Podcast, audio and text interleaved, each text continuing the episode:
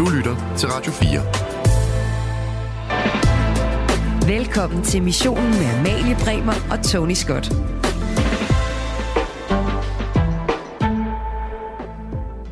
Hvis man googler, og det gør man jo, mange ting, ja. øh, men hvis man googler øh, væggelus lige for tiden, så vælter det frem, ikke bare med væggelus, men også med artikler om, hvordan der er ved at brede sig en regulær væggelus-epidemi på kontinentet Europa, yeah. hvor landet Danmark også ligger. også ligger. Og heldigvis kan vi så på den måde bygge en stor væggelus øh, væg øh, mod syd. Kan måske? der bygges en, en væg af døde væggelus? Hvis vi øh, kunne nede, lave... Altså, hvis de kan lave et vildsvinehegn. Præcis. Skal man da også lave noget mod væggelusene, tænker jeg, så det ikke øh, krible krable sig hen over øh, græns. Men, men ja, altså, man hører det igen igen. Jeg synes altid, det var i, det var i New York. Ja. Væggelus, det var i New York. Ja. Har du været i New York? Har du boet på et billigt hotel? Frys dig selv ned, når du kommer hjem. Jeg har altså. engang været i Prag, øh, hvor at, Nå, vi også. boede. Heldigvis var vi ligesom en rigtig stor gruppe, og vi boede på to forskellige hoteller, men den anden del af vores gruppe øh. boede på et hotel, hvor at du seriøst kunne klaske væggelus med hænderne, ej. og der bare sprø, altså blod, og ej, altså det var ekstremt klamt.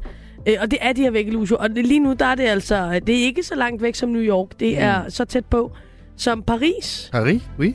Og de er jo øh, lidt i panik dernede, fordi der er under et år til, at der er OL.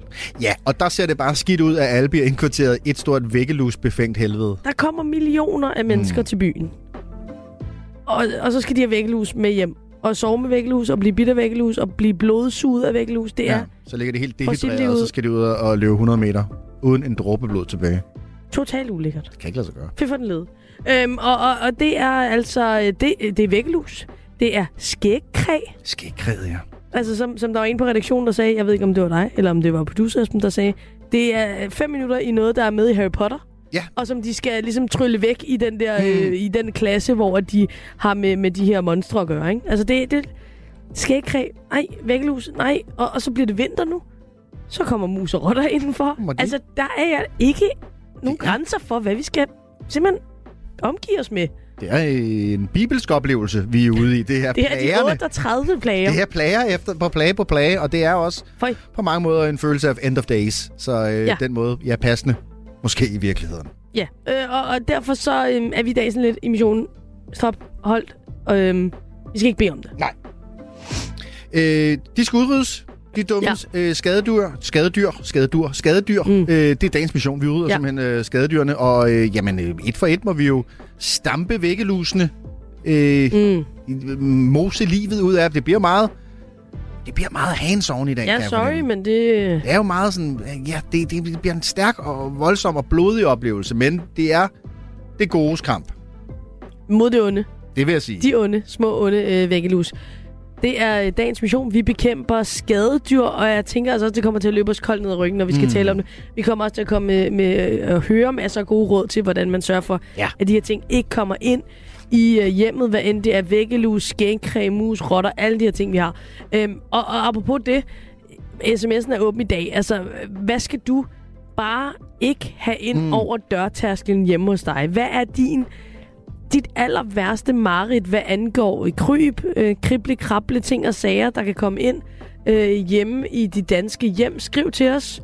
Hvad er det, simpelthen dit værste mareridt? Hvad skal du ikke bede om at have ind over dørtaxen hjemme hos dig? Skriv til 1424. Jeg er i gang med at komponere, det har du bedt mig om, min egen top 5 over... En bund 5. Nej tak. Haters jo kalde det. Go back. Ja. Go back. Ja, og jeg kan sige, øh, jeg havde ikke problemer med at udfylde sådan en bund 5. Nå, okay. Af ting, jeg ikke skulle have ind hjemme hos mig. Ja. Øh, så kære lytter, uh. øh, bare lige for os lige at få, få, få ridset truslen op. Mm. Øh, hvad tænker du? Hvad, hvad skal du bare ikke have ind over dørtasten derhjemme af kryb? Øh, som sagt, sms-nummeret til os, det er 1424. Øh, Dagens mission. Vi bekæmper skadedyr. Du lytter til missionen på Radio 4. Ja, det er missionen i dag. Vi bekæmper øh, skadedyrene, noget som vi her i studiet jo ikke på den måde har modet til at gå hands-on ind i. Eller evnerne. Eller evnerne. Øh, jeg ved faktisk ikke, hvordan at øh, rapporter Joachim har det med dyr generelt. Nej, jeg er også lidt i tvivl. Jeg tænker, han er en dyreven, egentlig. Det er, fordi han er sådan en, en rund Men det, er, det er ikke dyr. Det er skadedyr. Øh, og, og derfor er jeg også spændt på, hvordan han går til opgaven, og hvordan er, er stemningen er ude hos øh, dig, Joachim. Jamen lad os, lad os høre fra manden. Jamen, jeg har lyst til at lægge ud med at sige, at alt virker som fryd og gammel i øh, lydbilledet herude fra, hvor jeg står. Øh, men inde i mit hjerte lige nu, så føles det ikke sådan. Jeg har simpelthen en af de missioner i dag, hvor jeg øh, er oppe i det røde felt inde i mit hjerte. Den pumper derudad, og øh, ja, men jeg kan lige så godt komme i gang med at fortælle jer, hvad det drejer sig om.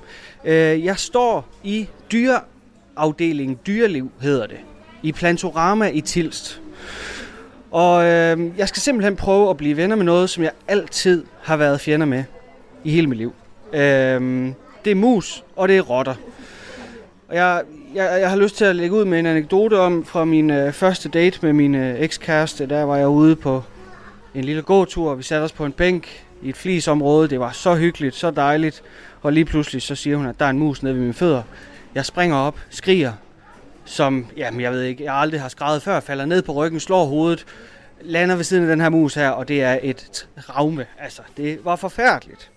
Så ja, det er virkelig en, en, en ægte frygt, jeg har. Øhm, men jeg skal prøve at blive venner med musene og rotterne i dag, her i Plantorama. Øhm, og jeg har lyst til at ligge ud med, jeg står faktisk under i, i sådan et lille hus i dyreliv her, sådan et lille hyggeligt hus. Øh, og bare lige for at få noget øh, dyrelyd her, så skal vi se, jeg står med nogle marsvin, ikke? Jo, marsvin, kan vi få dem til at pippe lidt, eller... Prøv lige at stikke mikrofonen ned til dem her.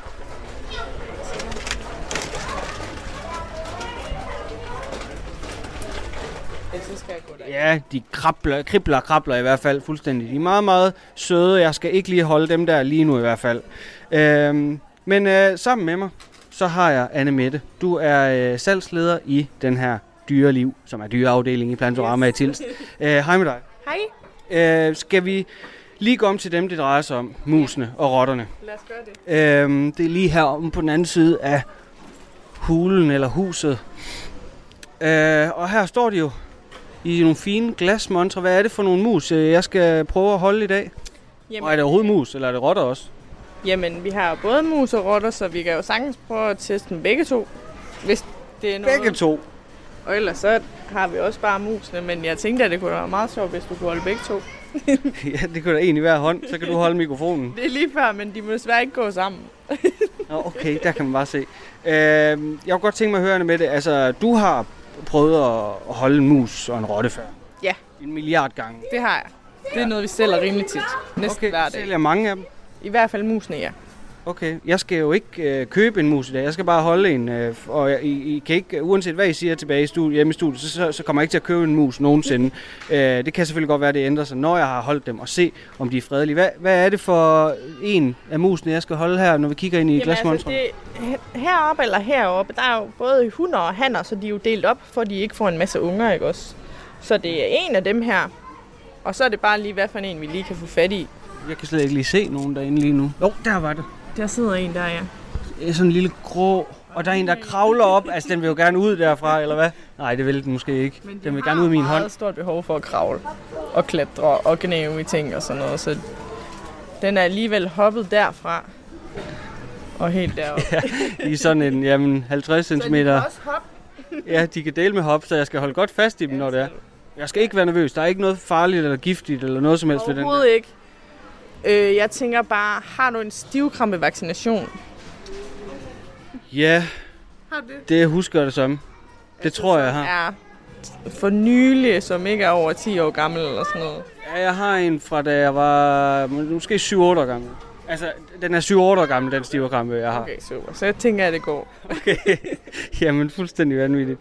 Jeg skal, jeg skal prøve at, at gå lidt rundt med dig her, ja. og det, det kommer ikke til at ske lige i de første par gennemstillinger her, jeg holder musen, fordi jeg skal simpelthen have mod til mig. Jeg kan mærke, at jeg sveder øh, voldsomt meget under armen. Det har jeg fra min far Karsten. øh, så, og og, og det, det skal jeg lige øh, vende mig til. Men øh, vi kan lige stille blød op med nogle af de andre dyr og... Øh, Ja, insekter og alt muligt, hvad I, hvad I ikke har. Altså, I har, jo, I har jo nærmest alt herude i Plantorama, ja. så øhm, Det det, er svært, det hjælper, hvis jeg holder en først. Altså, når vi kommer kan, til du en, det. kan du tage en ud, inden vi stiller tilbage til studiet lige nu? Så har du lige øh, 15-20 sekunder til at tage en ud. Du tager nogle øh, fine handsker på. Nej, det gider du ikke. Ikke lige nu. Og den der skammel, du finder frem, den skal jeg også bruge for at kunne nå. Ja, hvis du lige skal stå op, så tænker jeg måske, at det er fint nok. Helt sikkert. Du låser op for glasmontron, og jeg træder lige lidt væk, kan jeg faktisk mærke. Det synes jeg kommer lidt for tæt på. Og ja, du, du kan jo, de er så hurtige, og de er så utilregnelige. Altså, nej, hvor er der mange under den der. Føj, og du tager lige fat i hælen der. Uh. Ej, der er en, der springer ud i hovedet på mig lige om... Ej, nej, nej. Høj, jeg står alt for tæt på den i forhold til... Jamen, det er måske en god start, det her. Den kravler op af din grønne plantorama-jakke. Yes. Og det gør ingenting, det der for dig? Overhovedet ikke. Okay. Det gør det for mig. Ved du hvad? Er det mere det, det bliver spændende? Jeg har lyst til at sige, uh, red mig, someone. Ellers så uh, har jeg med det mig. Altså, der bed den jo ikke. Altså, Ej. de kan jo bide, og de kan bide virkelig hårdt. Men det er også kun, hvis de bliver virkelig sure. Det er... Sige det på den måde. Ja, on that note, uh, tilbage til studiet. Du lytter til missionen på Radio 4. Der er ikke nogen til at redde ham. Lad os da endelig ikke håbe, at han bliver bidt af et eller andet skadedyr. Ja. Nu hvor han jo lidt prøver at bekæmpe åbenbart skadedyrene med kærlighed. Og han bekæmper jo sin egen frygt på en Det eller gør han måde. også, ja. Det kan jeg også godt lide. Det gør han også. Øhm, og apropos frygt, så var øh, spørgsmålet på sms'en, og nu vi snakker om øh, skadedyr og ulækre dyr i dag. Hvad vil du allernødigst have ind over din dørtærskel Mhm. mm-hmm. derhjemme? Der er, er flere gode bud, synes jeg. Ja.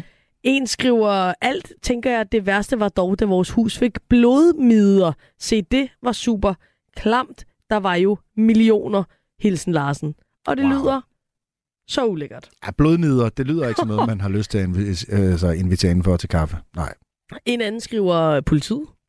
Ja, der er En- lidt... en- Øh, En strid form for, øh, Ja, der er lidt, for, for øh, skadedyrskategorisering, synes jeg nok. der er tough love, vil jeg sige, også på sms'en i dag, både med kvinder og Mette Frederiksen, og hvad man ellers vil være Ja. ind over dørstemmen, dør, dørtærsken, men, øh, men mere i, kan man sige, i, sådan i, i linje med det, vi havde forestillet os. Det er jo dyreriget, vi her tænker Ja, det var det, vi havde tænkt os med. Man må selvfølgelig godt være kreativ, så er der en, der skriver blæksprutter. Ja, dem er der jo flere, der synes er ulækre. Jeg ja. synes jo, de er Fascinerende. vanvittigt flotte. De er flotte, og de er fascinerende. Jeg kan huske, at jeg engang var på øh, den øh, ø, der hedder Fuerteventura. Mhm. Og der var jeg barn, og så øh, var jeg ude, og øh, så er der sådan nogle, der, det er jo en vulkanø, så der er øh, ja, masser af vulkansten ude ved, øh, ved vandet. Og så svømmede jeg rundt der med min øh, lille snorkel og mine dykkerbriller. Og så kigger jeg til siden, der var sådan nogle, lidt nogle små grotter, men meget, meget små og ikke mm. Mm. noget. Og så kigger jeg sådan til siden, og så er der bare en blæksprut lige der. Og der kunne jeg bare mærke, altså jeg synes også, blæksprutter er fede og flotte og alt muligt, men den kom for tæt på. Og der fik jeg, jeg kan næsten mærke det i dag, jeg fik et chok af en anden verden over den der blæksprut, der var alt for tæt på mig. Øhm, og, og jeg kan også godt se, hvorfor at blæksprutten kan være noget, som nogen sådan... Ja, ja, "Uh, fordi den, den er er, mærkelig." jo alien-agtig, ikke? Ja, ja, præcis. Den, den er lidt fra en anden verden, end vi øh, ruller med. Stærkt. Jamen, øh, skriv til os, hvad for et øh, dyr vil du allernødigst tage ind over din dørtærskel, når dagens mission altså er at bekæmpe skadedyr. Du lytter til missionen på Radio 4. Det kribler og det krabler i vores øh, nyhedsfeeds for tiden. Skægkræ, flåter, væggelus. Mm. Altså, det virker som om, at de øh, vælter ud fra alle sprækker. Især væggelusene stormer frem i de europæiske storbyer. Det er de færreste, øh, som ved, hvad man egentlig skal gøre, når ens hjem bliver invaderet af kryb og andre former for skadedyr. Og heldigvis har vi jo så en masse skadedyrsbekæmpere rundt omkring i landet, som jeg forestiller mig jo i bedste sådan Ghostbuster-stil.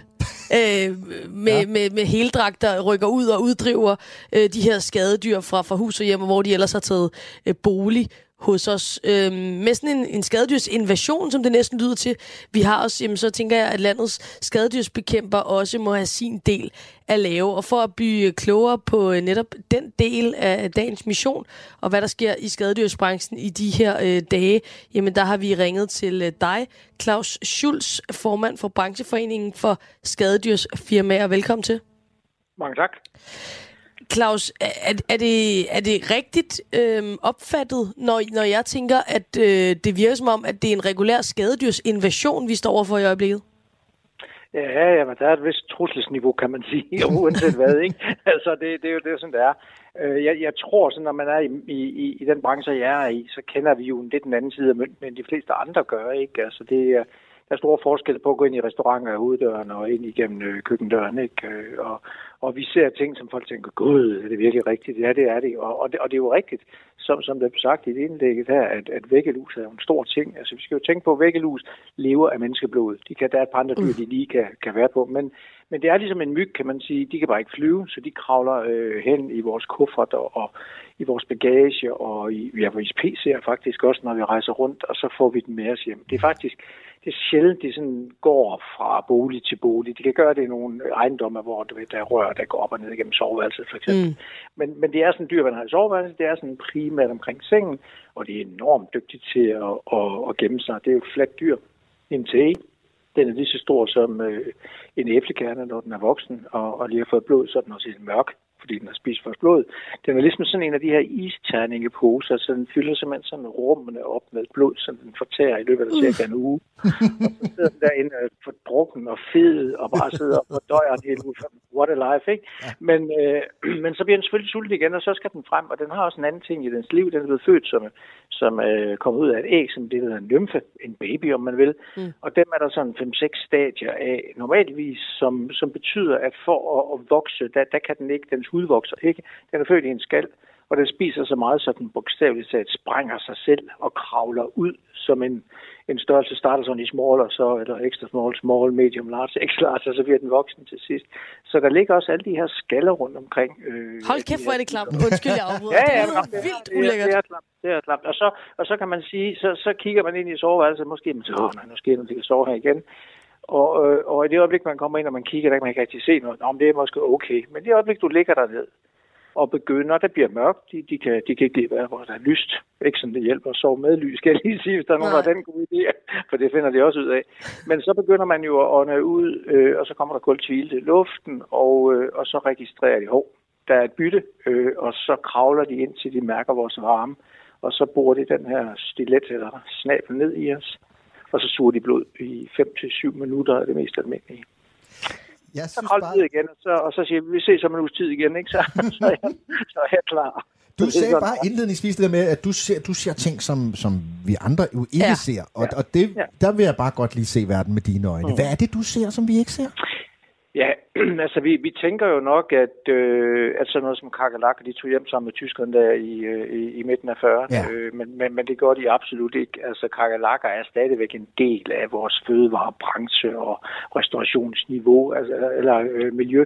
Det er ikke sådan, at de, de, der, der er mange af dem, fordi vi trods alt er rigtig dygtige til at, at bekæmpe dem, og folk er generelt ikke så tolerant over for dem. Før tiden, der reagerer man, når der sådan var, ah, nu er der for mange, nu må vi heller ringe efter skadesudspegæmperen. Mm. Ikke? Altså, det var sådan den med den på, men i dag er, er der meget kontrol på, og man er meget øh, fokus på fødevaresikkerhed i det hele taget, så, så, så det er man opmærksom på. Men, men det er, jo, det, det er jo egentlig fantastisk nok, at selvom man sådan tænker, Nå, nu gør vi så rent, og vi gør alle mulige ting, så er der altid nogle skadedyr, der finder en niche, hvor de kan være i. Ikke? Altså, vi er jo også begyndt at at bruge rigtig mange økologiske varer, hvilket er fantastisk. Jeg gør det selv. Altså, man økologisk mysli. Prøv lige at tænke på det.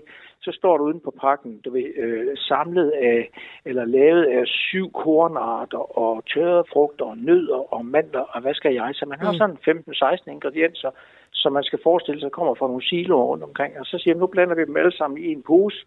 De er ikke behandlet ude på marken, de er ikke behandlet undervejs, de er ikke behandlet på noget som helst tidspunkt. Så det er fuldstændig naturligt. Hvad er der så også i Sandsynligheden, ja, men der er masser af ting, masser af ting i dem, kan man sige. Øh, altså, mysli, det, det, det, er jo næsten, åh, det er jo næsten sådan uh, insekternes uh, buffet number one. Altså, det er okay, det virkelig, hvad fordi... sker der, Claus? Hvorfor er det her ikke øh, gammel viden? Det skal vi jo vide inden. Det står ikke altså... på posen? Ja. Jamen, så får man lidt protein jo. Det er protein. Ja, der står, der står højt proteinindhold, og det er også rigtigt, det kan det gøre. Nej, men, men det er jo ikke fordi, Altså, det er jo ikke sådan noget, man dør af, men det er jo bare altså, tanken om, hvor meget der egentlig er i det. Hvis jeg kommer ind i et køkken og siger, vi har nogle skadedyr, godt nok, jamen, hvor har du øh, kolonialvarerne? Jamen, der er de der to skuffer. Så kigger jeg nød og mand og tørt frugt, øh, mm. altså alle de der kerner, øh, solsikkekerner og sådan noget, fordi det er jo et fantastisk fødemiddel for den sekt, ikke? Mm. De bor inde i en skuffe, der er ingen fjender, der er alt det mad, de kan spise, der er dejligt varmt hele tiden, what's not to like, altså det er jo sådan, og det, er, og det er jo derfor, man kan sige, at, at har du en havregryn, der kommer ned i en pose, det er noget halvtørt noget, ikke? Mm. der skal man alligevel være noget insisterende på at, at, at leve af det. Men her har vi jo alle de ligger øh, sager i en pose, ikke? Og sandsynligheden for, at der er en ud af de her 16, der har noget, er selvfølgelig 16 gange så stor, som hvis det kun var en af varerne. Det er klart. Så Ja, ja, jeg, jeg skal lige spørge dig med de her væggelus, fordi det er også det, der ja. fylder meget ud i medierne, og jeg tænker også, der er mange danskere, også i den her uge for eksempel, der er på efterårsferie, mm-hmm. måske ja. at rejse et sted hen. Man hører jo i, i Paris hoteller, der lukker, og mm. skoler, der lukker. Altså, hva, hva, hvad skal man... Altså, fordi jeg har næsten sådan indtryk af, at det er nærmest umuligt, hvis du først øh, ligesom... Altså, og, ja, at komme af med dem, men også ikke at få dem, mm. få dem ind, hvis du ligesom er et mm. sted, hvor de er. Altså, hva, kan, man, kan man give sådan et, et enkelt eller to råd, hvor, hvor man siger, så, så gør man i hvert fald øh, det bedste, man kan, for ikke mm. at få dem med hjem fra efterårsferie. Ja, det kan man øh, altså blive hjemme, ikke? Så er vi, øh, så er vi, øh, så er vi safe and sound. Men hvis man nu gerne vil ud, altså, så kan man sige, nu går vi nu Paris lige valgten. Altså London har jo også sagt det samme for et par år tilbage, ikke? Ja. År tilbage. New York har sagt det samme. Så alle de der øh, byer, eller alle de feriesteder, hvor der er hyppige folk, der kommer ind. Altså jo flere mennesker, der er inde i et værelse, med deres, øh, med deres bagage og går ud igen. Jo flere af dem, jo større sandsynlighed for, at der er vækket ud. For der er jo nogen, der læser dem af. De kommer mm. jo ikke ud af sengen. Så det vil sige, at når vi så kommer, så tager vi dem med. Og for ikke at få dem ind i vores hjem, så kan man sige, nu går vi hen til døren, og så tænker vi ind i os selv, stop. Hvad er det, jeg bringer ind nu? Fordi bringer jeg min kuffert ind, min taske ind, jamen så har jeg mulighed for, at der er vækkelus med i det. Så selvom man egentlig ikke mærker, at man har fået noget, eller ikke har mistanke om det, så, så vil det altså være en god idé at pakke ud. Og så er der, så er der ligesom nogle muligheder for at sige tørtumle, vaske, fryse. Mm. Og, og, og, og det, det vil være der, hvor jeg vil da sige, at tøjet er fint at få det igennem. På en eller anden måde, så er det rigtig, rigtig godt, at ens kuffert bliver banket støvsuget godt øh, og sprøjtet med en fluespray for, for at sige det som det er. Jeg, jeg er lidt ligeglad, hvad det egentlig indeholder. Det må gerne være noget pyretrin, fordi det er det, der er i alle sådan noget fluespray og flyvende insekter. Og det er øjeblikkeligt lammende, og det får dem i hvert fald frem, hvis der er nogen. Og så kan man sprøjte den og komme ind øh, og, og, og lyne den godt sammen og lade den stå øh, en uge eller to et sted, hvor den ikke er nærheden af en soveværelse. Ja. Og så har man faktisk en god sandsynlighed for det... at undgå. Men, men, men det er sådan mindsetting, ikke? Altså mm. man skal lige, man skal lige, man skal ikke bare tænke, åh fedt, du skal have en kop kaffe, og så vader man ind og lægger øh, kufferten på sengen, og så sætter kaffe over, ikke? Altså, ja. man skal lige tænke, at vi bringer faktisk en infektionskilde med ind. Det, det er også bare fordi, jeg har lige været i London i weekenden, og jeg, øh, jeg, jeg, jeg kommer bare lige til at tage min taske med ind lige, når jeg kommer hjem. Øh, ja, men det, det skal heller ikke det. Jeg tjekkede, fordi min kæreste ville ikke bede om sådan noget. Så jeg havde fået en guide med, hvordan jeg skulle tjekke okay. på hotelværelset nede langs og det ene og det andet. Så vi håber, at den er, den er fin. Øhm, øh, Claus, ja, ellers, hører vi, ellers hører vi fra dig. Ja, ja, så, så, så ringer jeg. Er du gal? Er du gal? Ja, og, og apropos det, øh, Claus, så, så lad os snakke lidt om, hvad, hvad vi danskere sådan, uh, tager fat i jer for. Altså, kan I også mærke så, at der kommer flere henvendelser? Og er det, fordi vi er blevet mere 19 med det, har fået mere viden om det, eller, eller hvad ligger der der? Der, der ligger en tolerancefaktor, som har ændret sig igennem årene. Altså, det er der slet ingen tvivl om. vi vil ikke finde os i, at der er dyr i vores soveværelse. Jeg, jeg vil også sige, altså, der, der, der er nogle skadedyr, jeg kan være mere afslappet omkring i mit job også, ikke? Men mm. der er også nogle, jeg ikke vil have væk, eller skider ikke have, punktum. Altså, jeg, jeg, vil sove i fred min seng, mm. sådan er det. Så, så det kan vi da godt mærke. Vi kunne da også godt mærke, øh, at da der var lukket ned for covid-19, der ikke var nogen folk på hotellerne. Altså, det var jo krise, altså set fra vores side og væk mm. side, ikke? Fordi det gik ned, og nu er vi bare ved at komme tilbage igen, og folk har måske sådan glemt det lidt og så lige pludselig, ja, i sindssygt, der er mange væggelus. Jamen, det er der, og det, det, de er overalt, og kakelakker er der også, og klander, som, som lever, er der også overalt, og myrer er der også. Man kan sige, er det, er det alvorligt? Nej, men det er generende, de er uønskede. Mm. Og myrer, de er fine jo på græsplænen. Gider vi have dem ind på, på, på sukkerskålen, når vi skal til at hælde over vores cornflakes? Nej, det gider vi jo ikke, fordi det er også ulækkert. Så det er jo den der tolerance til der, der ændrer sig hele tiden. Og så kan man bare sige større og større krav til, vores øh, fødevareproducenter mm. og restauranter rundt omkring. Altså smiley-ordninger, Trustpilot, alle de der ting. Øh, vi er inde og spise det, så kakalater kravlet ud i køkkenet. Altså, det er virkelig ikke noget, der virker befordrende på kundetilfredsheden. Øh, så, så, der, så der er bare mere fokus, og, og man er nødt til at være mere opmærksom. Og så, så kan man jo sige, set da jeg startede for 45 år siden i, i skadesbanken, der kunne vi jo gå med den ene hånd i, i, i lommen, og så sprøjte lidt op på væggen, og så faldt alt, hvad der var, jo dødt ned. Ikke? Ja. Sådan er det jo ikke mere. Nej. Vi må ikke sådan bare bruge sprøjtemidler, der kan forurene. Altså, vi skal jo tænke på miljø hele tiden. Så det er sådan et target, øh, eller sådan måldyr, vi sådan vælger det her produkt, det her sted, mm. til den her art. Ikke? Mm. Altså, så får vi fat i dem. Ikke? Er det så kronet dag for, øh, for sådan nogen som dig og dine kollegaer, hvis, øh, ja, i forhold til alle de her faktorer, du lige listede op? Ja, det er det jo på en måde. Man kan sige, det er jo, det, der er jo stadigvæk, øh, altså det, det, det, det største skadedyr, vi har hjemme, er stadigvæk rotter, og der er jo stadigvæk en rottelovgivning, der siger, det må man ikke have, man må ikke engang have mistanke om, man skal være. Så det er stadigvæk god forretning for os, forstået på den måde, at, at der er masser af skadedyr. Vi, vi, vi er ikke nervøse for, at, at, øh, at vi som branche begynder at lukke ned. Vi, vi, vi går stadigvæk sådan lidt frem, at det ikke er sådan eksplosivt, det vi siger, men, men, men der er stadigvæk god bund for, at vi trods alt i vores brancheforening er 53 firmaer, ikke? Altså, som, som, som, som tusinder af mennesker er ude hver dag. Hvad er det næste, du skal ud og, og få bukt med? Øh, det er faktisk, øh, det er faktisk noget, noget så simpelt noget som støvlus egentlig. Mm. Støvlus er sådan en lille, lille bitte insekt, som mange har under deres køkkenvask, som, som egentlig lever af skimmelsvamp, og det er simpelthen nogle, nogle modningsrum, som, øh, som, hvor de lever på, på, øh, på væggene, som er fordi der er for fugtigt, og så har man lidt skimmel derinde. Øh, så så det skal vi lige have reguleret os lidt frem til, øh, hvor meget det, det skal regulere fugtighed, for de, for de dør igen. Men det, det er sådan en anden gren af det. Man går mm. og tænker, at alting er fint, og slut kigger man på den siger, det var sjovt, at den er levende, ikke? Og så er der en masse af ja. ikke?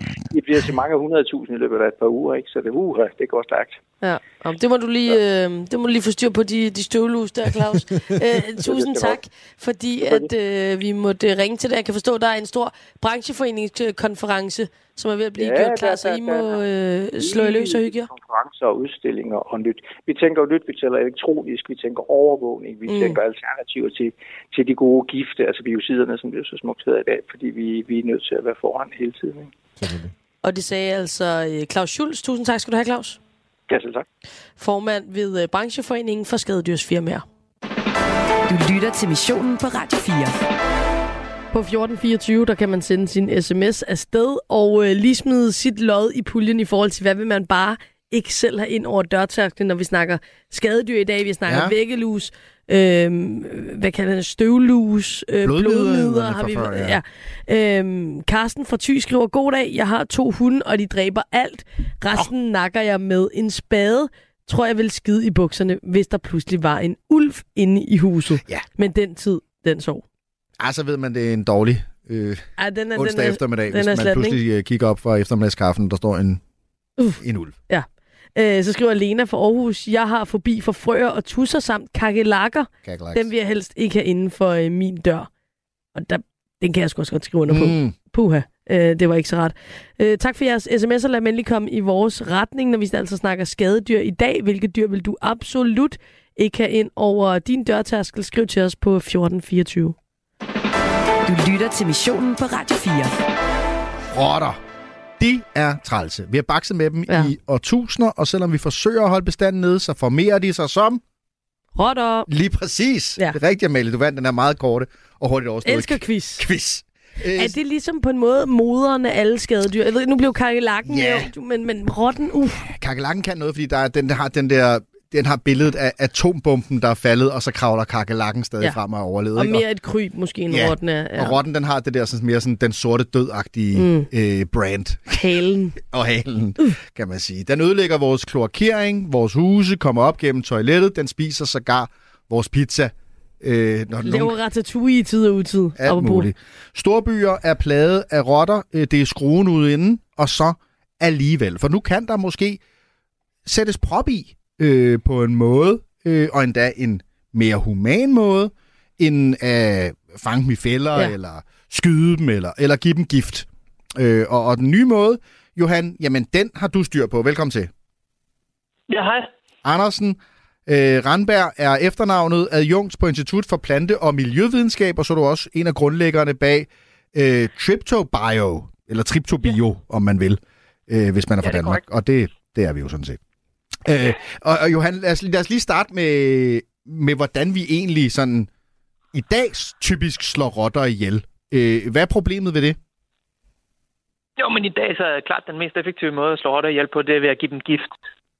Men der er en lang række problemer ved at bruge den her gift.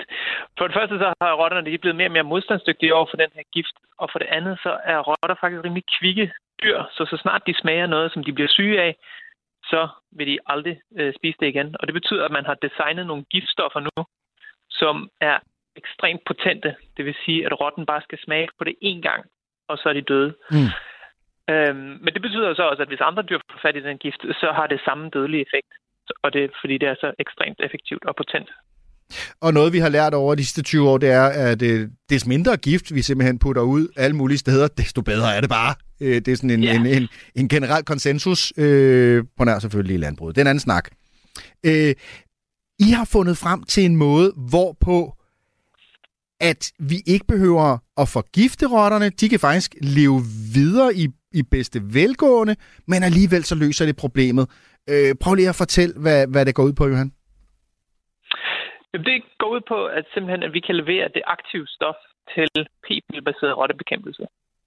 Ja. I stedet for, at, at vi har det her enormt potente giftstof, der kan sprede sig i miljøet, så har vi øh, så laver vi et molekyle, som bliver nedbrudt øh, ekstremt hurtigt, når det har haft sin effekt i rotten, øh, som gør, at rotten ikke formerer sig i, i øh, så stort omfang.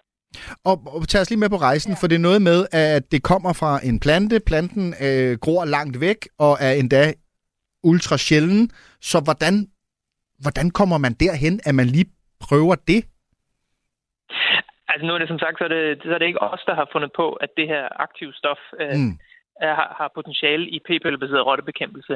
Men det vi har fundet ud af, det vi har arbejdet med den her kinesiske, sjældne kinesiske plante, som grundet i Sydkina, op i bjergene, og den laver så det her magiske stof, der hedder triptolyd. Og det her triptolyd, det er så nogle amerikanere, der har fundet ud af, at det kan bruges til p-pillebaseret rottebekæmpelse, men de kan bare ikke, de har problemer med at få nok af det, mm. under den her plante findes ikke i så store mængder, som de skal bruge. Og det vi har gjort, det er, at vi har arbejdet med planten, og så har vi fundet ud af at, at tage generne fra planten og flytte dem over i en anden organisme, så vi kan lave det her aktive stof på samme måde, som vi laver øl eller vin eller noget mm. i den retning. Altså gro det på gær, eller hvad man skal sige? Lige præcis. Det er lige præcis det, vi gør. Så der har I altså simpelthen løst, hvordan man, man øh, uden at skulle rejse til Sydkina og bestige et bjerg for at lede i dagvis og finde en enkelt plante, øh, kan, kan i et laboratorie producere øh, de mængder af enzymet, vi, vi har brug for, og, og hvordan får vi det så øh, ud i rotten? Jamen det vil du få på samme måde, som du, du lægger gift ud. Øh, forskellen vil bare være, at, at gift det er også nogle ekstremt... Det, det, det gift, man bruger i dag, det er nogle ut, utrolig stabile stoffer. Mm. Det vil sige, at så snart hvis det kommer bliver sluppet fri af den beholder, det står i, så, så forsvinder det ikke bare sådan lige. Det, det man regner med, det, det, hvad hedder det, forsvinder i løbet af et år eller sådan et eller andet. Hvorimod vores, vores stof, når det slipper fri fra den boks, som du ligesom skal bruge til at give det til rotten med, så vil der gå et kvarter, før at det er blevet nedbrudt. Okay. Så det, det, det er så en af de... Altså, så, så den måde, du frigiver det til, eller ligesom gør det tilgængeligt for rotten på, vil være den samme. Men der er bare den her ekstra sikkerhed med, at stoffet bliver umiddelbart nedbrudt, hvis det ikke er en rotte, der spiser det, men hvis det bare bliver øh, hvis det bare slipper fri. Og det er jo heldigt, sådan at vi ikke gør hele New York øh, mm. infertile, hvis det er, at øh, der for eksempel man prøver at løse problemet. Ja, lige præcis. Ja. Øhm, øh, en, en, jeg læste, at en brun rotte bliver to år øh, på nettet, da jeg googlede det, og jeg ved ikke, Johan, om det er rigtigt. Betyder det så, at man i teorien vil kunne løse rotteproblemet på to år? Ja, altså man, og man kan sige, at, at en af de store problemer med det her produkt, det er, at når folk gerne vil slippe af med rotter, så vil de gerne se døde rotter, fordi det er man vant til med giften. Mm. Men, men det, der sker her, når man bruger det her produkt, det er jo, at, at, at rotteproblemet bare forsvinder. Men du har jo aldrig noget fysisk bevis på, at der ligger en død rotte, og at de er blevet fjernet. Nej. De er jo sikkert løbet afsted til de evige jagtmarker, og har sikkert hygget sig med øh, eventuelle sexpartnere igennem hele deres øh, ja, liv. Ja, øh, hedonistisk livsstil. Rotterne kan, kan, de skal aldrig ja, nogensinde ja, ja, ja. ud og tjene en dags øh, hyre for at komme hjem og betale til rottefamilien. Ja, ja, og de tænker på alt det ansvar, de slipper for ja. ved, ved at gøre det på den måde. Men, men, men, men for, for, for dem, der har rotteproblemet, så, så, vil der, så vil det selvfølgelig tage noget tid. Men så over tid, så vil rotteproblemet løse sig selv, men man ser ikke det der umiddelbare resultat, som man gør med rottegift, med de døde rotter, mm. der enten kan ligge på din gårdsplads, eller det kan ligge i, i din væg, så den begynder at rådne og stinke og alle de der ting. Ja. Det er jo meget håndterbart. Man kan, man kan, det er jo meget nemt at forstå, at nu er der blevet gjort noget ved rotteproblemet.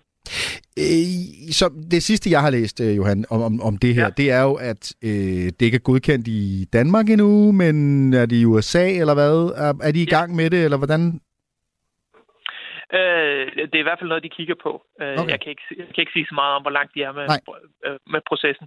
Men det er fuldt øh, godkendt i USA, og det er faktisk, øh, at de amerikanske myndigheder ser den her løsning så sikker ud, at det er faktisk til fri afbenyttelse. Så du behøver ikke at have en rotterfinger ude for at placere det her i USA. Du kan simpelthen købe det på en webshop og stille det op der, hvor du har brug for det. Ja, ved du hvad. Øh, så, så vi ved virkelig ikke noget om, om resultater ude i virkeligheden endnu? Det gør vi. Okay. Der, er lavet, der er lavet forsøg i metroen i Washington D.C., hvor man så en reduktion af, af rotter på 80 procent ind over et år.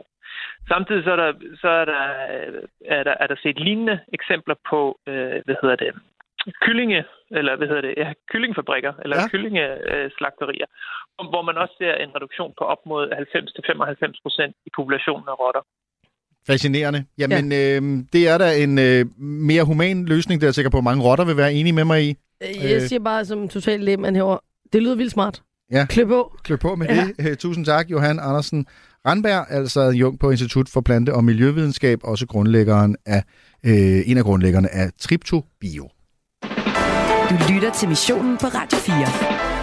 Et hurtigt dyk ned i øh, sms-indbakken. Det er 1424, der kan Mhm. du skrive til os. Hvad er det ene dyr, som du i hvert fald ikke vil have ind over din dørtærskel, når vi altså snakker skadedyr i dag, og bekæmper dem 1424, det er nummeret ind til os. Der er en, der skriver, ål, de er sgu nasty. En ål er nasty. Og det er det. Jeg havde Hørt. lidt glemt ålen. Det, det er godt hævet op, synes jeg. Bade med ål, den anden historie. Øh, en anden skriver, at det skadedyr, jeg frygter mest i mit hjem, er svigermor. Uh. Klassiker. Uh. Lol.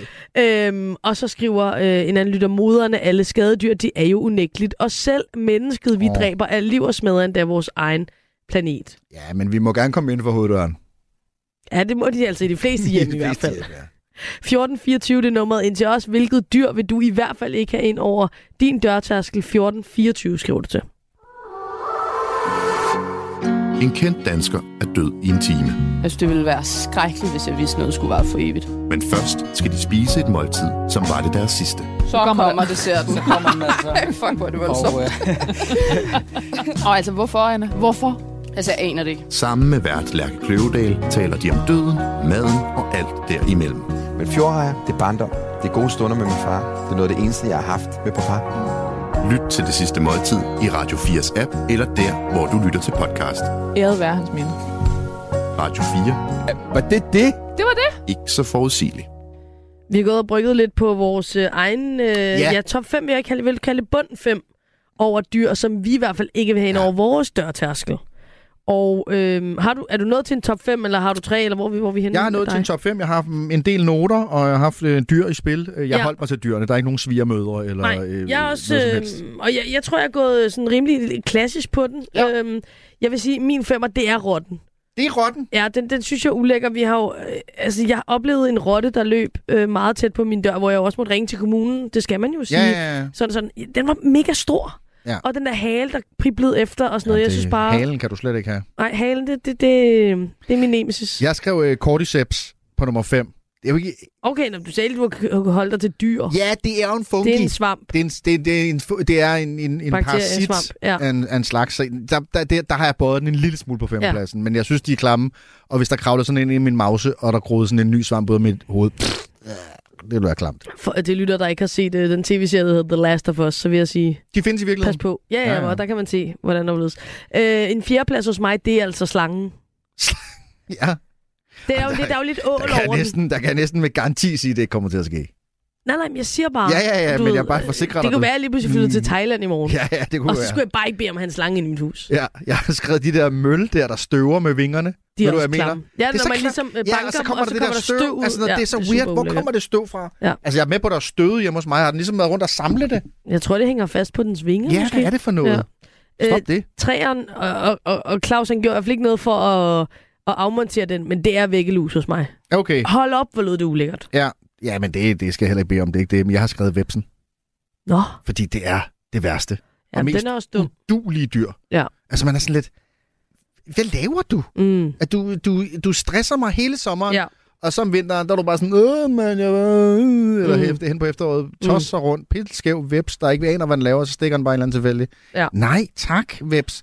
Gå ud, lær at lave honning af nogle bier. Mm. Øh, altså, flåten er min anden plads. Uha. Ja. Den, den, det, er jo, det, er jo, det, er jo, det er jo en dræber, den kan gøre en lam, den kan gøre en... Altså, det, det er simpelthen... Du bliver helt træt i det Øh, og jeg er jo en flåt magnet. Mm. Jeg var på glamping med min kæreste for et par år siden. Der er en grund til, at jeg kun har været på glamping en gang. Ja, flotter. Jeg havde 12 flåter. På én gang? Ja, ja. Oh, det var mange. Ja, ikke også? Jeg tror, jeg har haft 12 i det hele. Jeg er en form for flåt papir. Jeg har haft dem De elsker mig. i mange størrelser og ja, Mange steder. også Jamen, det er det. Flagermus har jeg Uh, skrevet. jeg vidste, den være den på kommer ind på andenpladsen, Flagermusen. Ja. Ja. Ja, den har jeg haft inden for døren to gange. Ja, ja. Og det er noget af det mere stressende. Ja. Især efter corona. Sådan store og lidt... Ja, øh, ja. de er sygt hissige, og man er sådan lidt... Det er svært at forhandle med. Mm. Og, og de er nærmest umulige at få indenfor. Det, det er jo det, man må aldrig invitere øh, Dracula indenfor, ikke? så man selv under om det. Det er Nå, lidt og den det vibe. der er med det der, når det er noget, der er svært at få indenfor, så er det jo også meget svært at få udenfor igen. Det er røvsvært at få indenfor. Øhm, jeg har øh, æderkoppen på førstepladsen. Nej! Jo. Jeg ved godt, det, det, det er det, som de unge vil kalde at være en basic bitch. Mm-hmm. Det er det helt oplagte, men det er jeg i den her sammenhæng. Jeg synes, æderkopper er, er, jeg ubehagelige. sige. Der er sikkert Ja, også æderkopper, Der men, er en grund til, at bor i lejlighed. men der er, Der er ikke lige 60 så mange. milliarder æderkopper hjemme hos mig. Ja. Over det hele. Nogle af dem hilser jeg på dagligt. Jeg har skrevet ilen. Uh, den er også iler. klam. Ja, de er sygt klamme. ja, ja, Og så det der de er nede i sådan noget muddervand og sådan noget, og så er det sådan, øh, sætter sig og suger blod. Øh. Det er det, man ser i film. De nærmest sådan Præcis. går ind under huden og er jo Altid nærmest prøver de at få sådan nogle rainbow-typer ned med nakken, Ja. øh, når de lige kæmper sig igennem en eller anden Ja. krigszone i en sumpet flod. Men øh, det lykkes aldrig. Men Mm. de skal ikke ind for hoveddøren. Der er en lytter, der har skrevet, hvorfor lavede et hadprogram om dyr? Og så vil jeg sige, hørte du, hvad Claus sagde om væggelusene? Ja. Føj. Puha.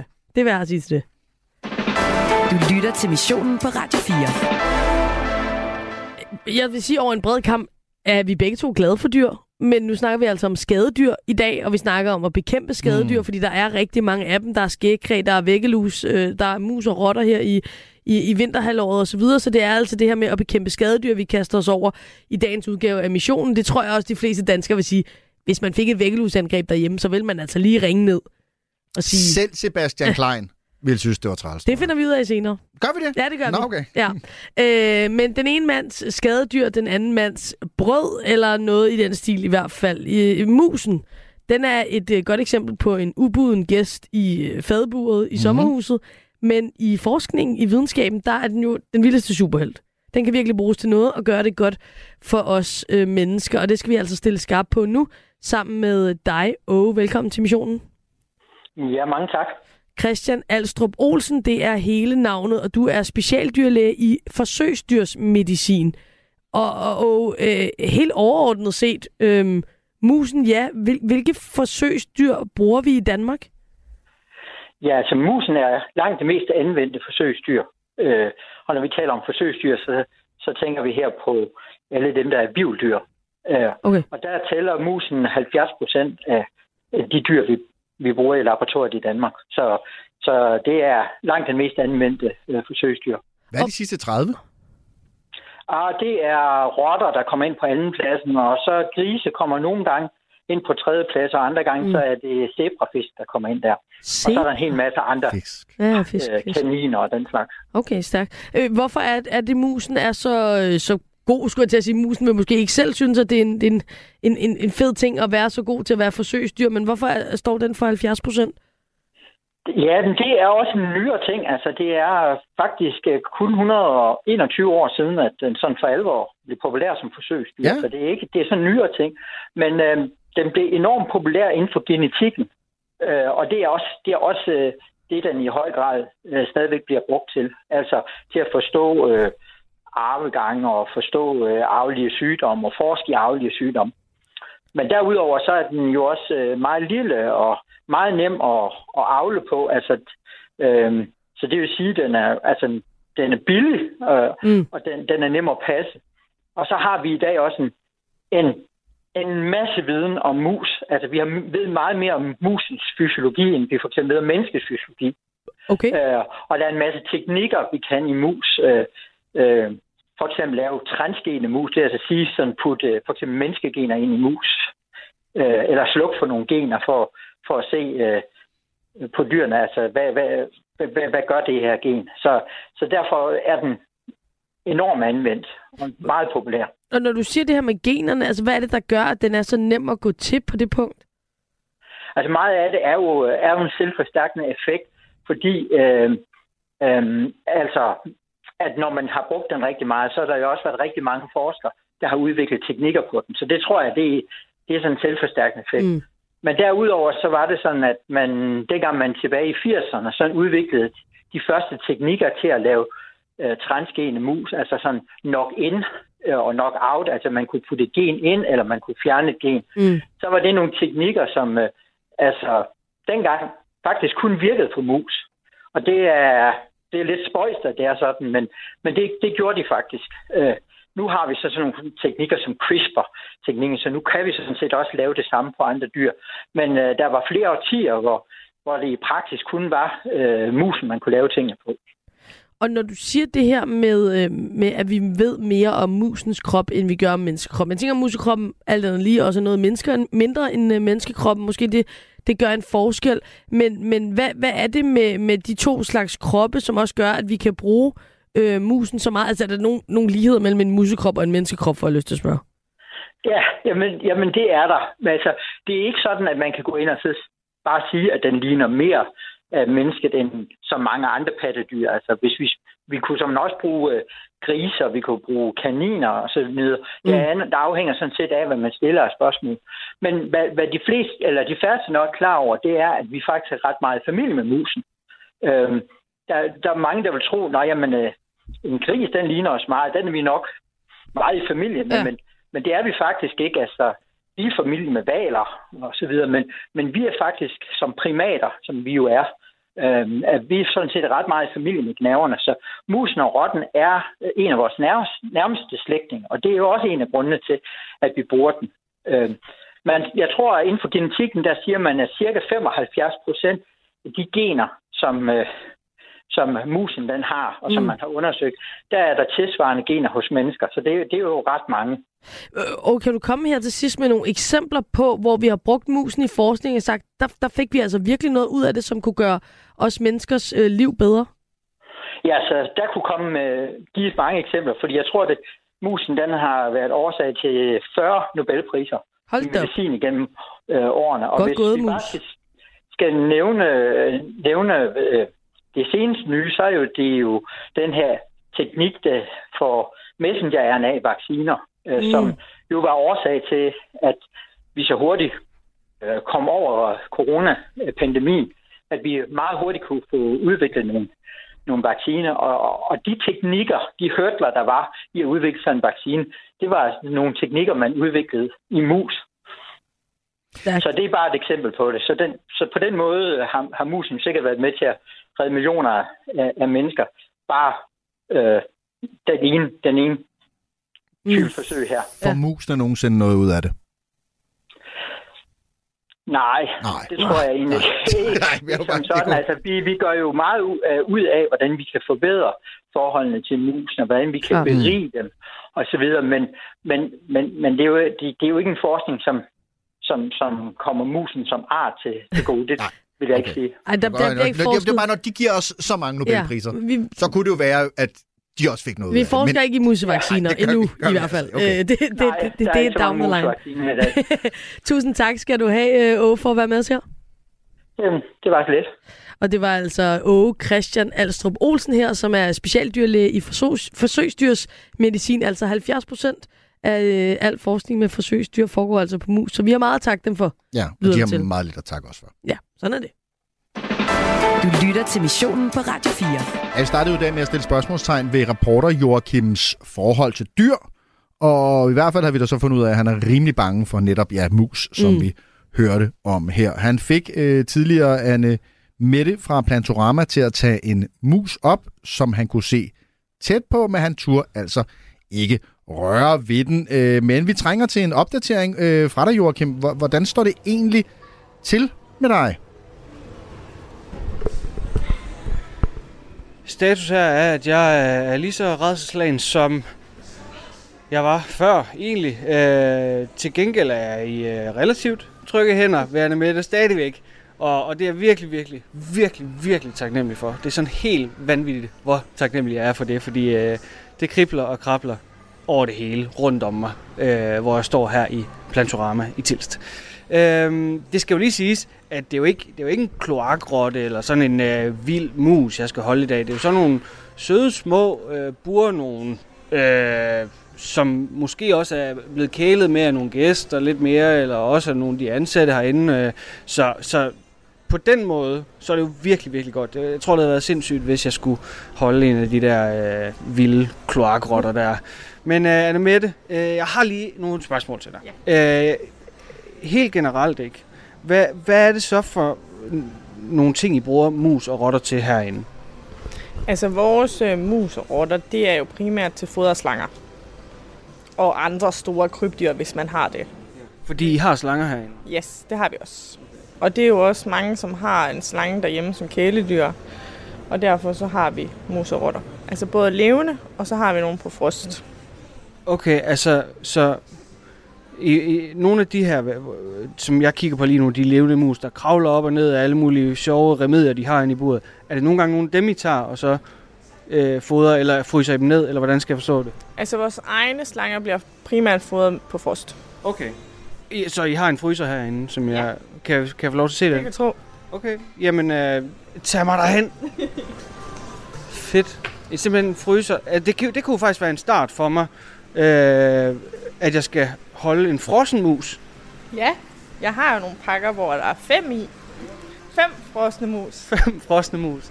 Min... Og også hvor det er nogle små nogen. Okay, simpelthen. Eller nogle kæmpe rotter. Okay, nu er vi i, i akvarieland her. Uh, vi er lige gået fra det ene land til det andet. Og det er vores fryser. En, en, en fryser, hvor jeg simpelthen bare står og kigger på døde mus og rotter. Fem styks frosset ned. Og det er dem, I fodrer til jeres slanger? Ja.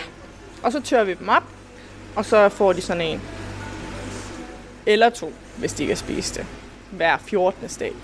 Så jeg er død ud i blikket lige nu? En lille smule måske. det er virkelig godt, øh, at øh, du har masser af liv i dig. Fordi, øh, jeg ved ikke, altså kan, du, kan, kan jeg tage en af dem der, og så... Jeg skal ikke holde dem uden for posen, vel? Nej, du får bare posen i hånden. Okay. Så det, og jeg skal ikke have nogen handsk på? Nej, det behøver du ikke. Fordi det her, det er også bare en vare, som vi sælger, så det er bare ligesom for kunden til at tage. Ja, der tager du simpelthen en, de, åh, sådan nogle rigtige, der er jo 10 i den der. Ja, det er 10 mus. mus. 30-40 gram ja. i alt. Nej, det er per mus. Per mus. Hold op, mand. Og Jamen altså, det er jo bare sådan en IKEA frostpose, de ligger... Det er det. Det er det. Det er sådan, de er pakket. Ej, og der er også... Uh, uh. Men de her, de bider ikke. Okay, så det der sker nu, det er, at jeg tager min venstre hånd og prøver at trække tiden med at fortælle, at jeg bruger min venstre hånd til at tage fat i den her pose med 10 døde mus. Men øh, er det blødt? Hvordan føles det lige? Jeg, okay. Det er faktisk lidt blødt. Altså, du kan godt mærke pelsen, men jeg tænker også, den her rare, end sådan nogle små musunger. Jeg lukker øjnene nu, og så kan du placere den i min hånd. Er du klar? Jeg er klar. Skal jeg tælle ned? Ja, tak. 3, 2, 1. Ja, den er kold. Oh. Jeg kigger ned på det, hvor det ulækkert, mand men også sådan, altså, ja. Yeah. Oh, det er koldt, og jeg tør ikke rigtig klemme. Ej, nu klemmer jeg med min tommeltot ovenpå den. De er jo helt hårde. Helt hårde. Helt Ja, men jeg føler godt, man kan mærke pelsen med det. Ja, det kan man også. kan du ikke øh, øh, tage den ud af min hånd igen? Jo. Skal den vaskes, min hånd? Nej, altså det kommer an på, hvor bakterieforskrækket du er, men der er jo ikke Sindssygt, når det gælder mus. ja, men der er ikke noget uden på posen.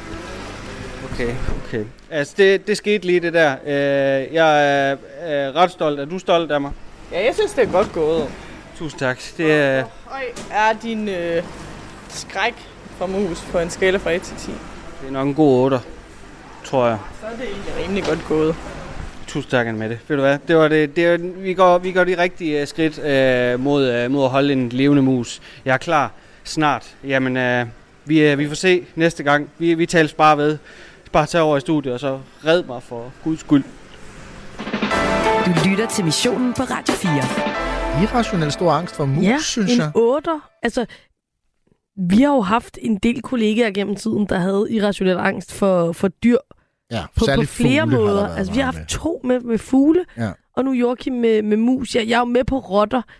Øh, jeg tror ikke, jeg vil flippe lige så meget ud over at holde en frossen rotte. Det tænker jeg fint, jeg kunne, men, Men en, en, en 8 på, på museangstskalaen, mm. det, det, Ja, det kan noget. det er ikke rart for ham. Og det må man jo også bare have respekt for. Det er jo nemt at sidde her i sit trygge og Ja, ja, sikre for studie og sige, "Nå, jeg har da holdt 1000 mus, hvis det skulle være. Jeg holder frosne rotter hver dag. Jeg laver ikke andet. Jeg stopper om morgenen for at gøre det. Kæmpe respekt for øh, Joachim, Ja, ja, der det er altså... jo Øh, ja, vi bekæmper jo skadedyr. Det er dagens mission. Mm. Han bekæmper på mange måder sin skadedyrs angst. Øh, og det synes jeg er, er sejt gået. Jeg håber, han kommer i mål med at holde en, en, en levende mus. Jeg tænker, det vil være en, en fed oplevelse for ham, faktisk. Angstfyldt, men, men bagefter godt. Det er det, man i, i mediekredse kalder for en rigtig spændende rejse. Hvis han når i mål med det. Det, det synes jeg Det godt, vil vi- de sige i både X-Factor og Vild med Dans. Lige præcis. Ja. Og, og der holder vi os bestemt ikke tilbage. Og det gør Nej. Nej. vi heller ikke her i øh, radioen, i hvert fald en øh, time endnu, hvor Amalia og jeg er klar med mere missionen. Nu er der nyheder.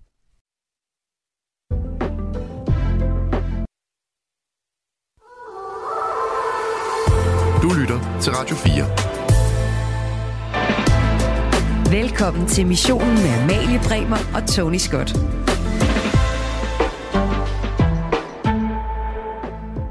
Så er vi tilbage med meget mere missionen her på Radio 4.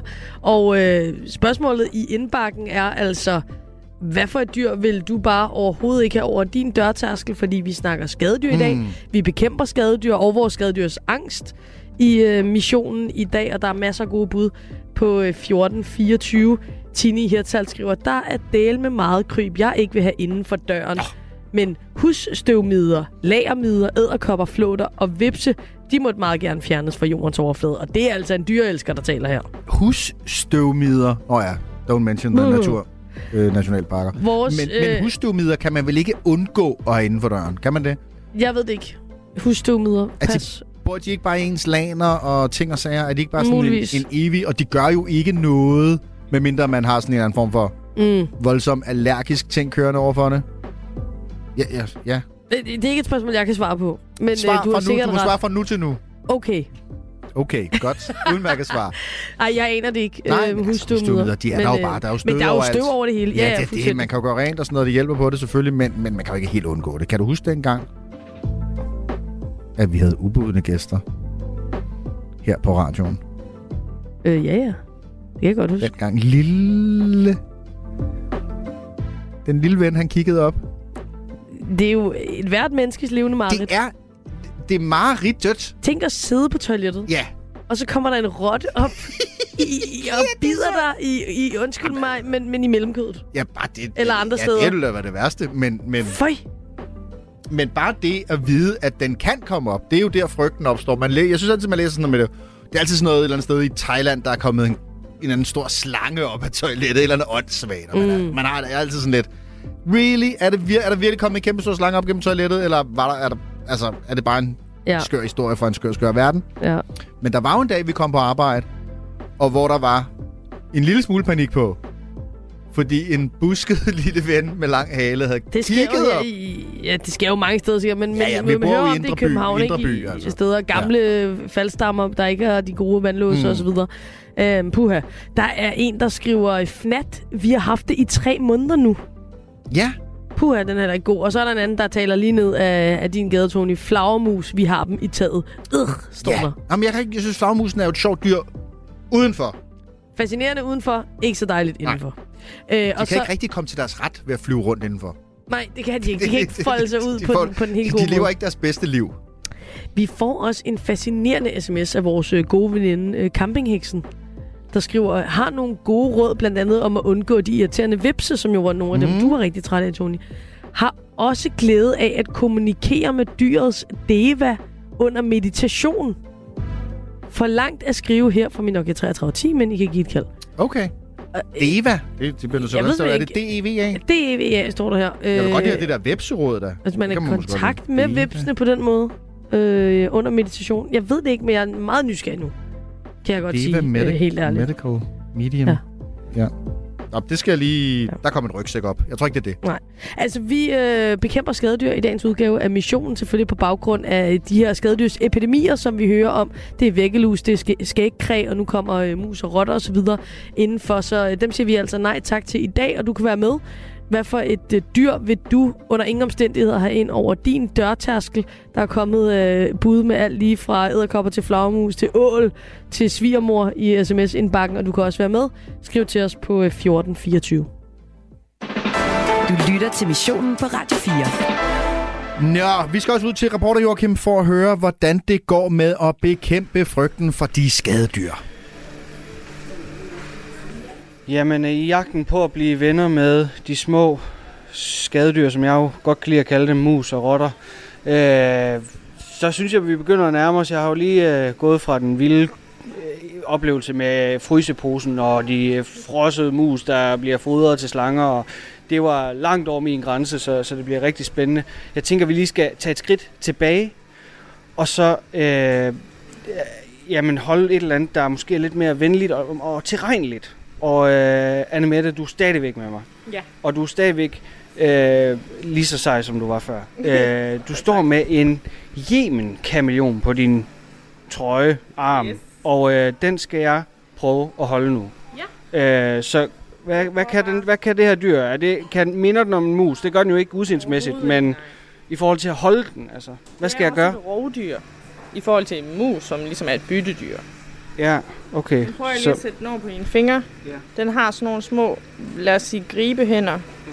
for at den ligesom kan holde rundt om grenene. Jeg har fat i min, fat i mine finger der.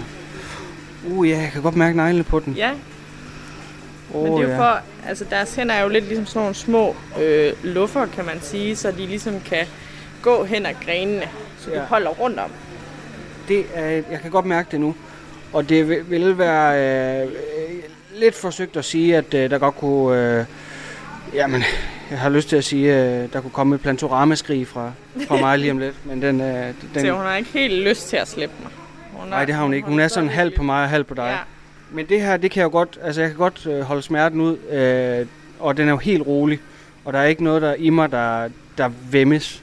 Øh, har, har du noget andet, jeg skal prøve at holde, øh, inden vi tager musen til sidst? Altså, vi har jo de der skæggegamer. Skæggegamer. Er det ligesom den her sådan lidt øh, øjleagtig? Ja, det er de faktisk. Og det er så bare nogle små unger, vi har. Okay, så de ja. er ikke helt fuldt udvokset. Så skal jeg lige tage den her igen? Ja, den hænger fast i mine fingre, kunne jeg mærke. okay. Jamen, øh, det kunne jeg faktisk sagtens være i det der. Det var jo fint. Er der, er der noget, jeg skal forberede mig på mentalt, sådan i forhold til den der museoplevelse der? Altså, er der et eller andet, jeg skal forbedre? Nu har du set mig holde forskellige ting. Øh, er der noget, jeg skal gøre anderledes?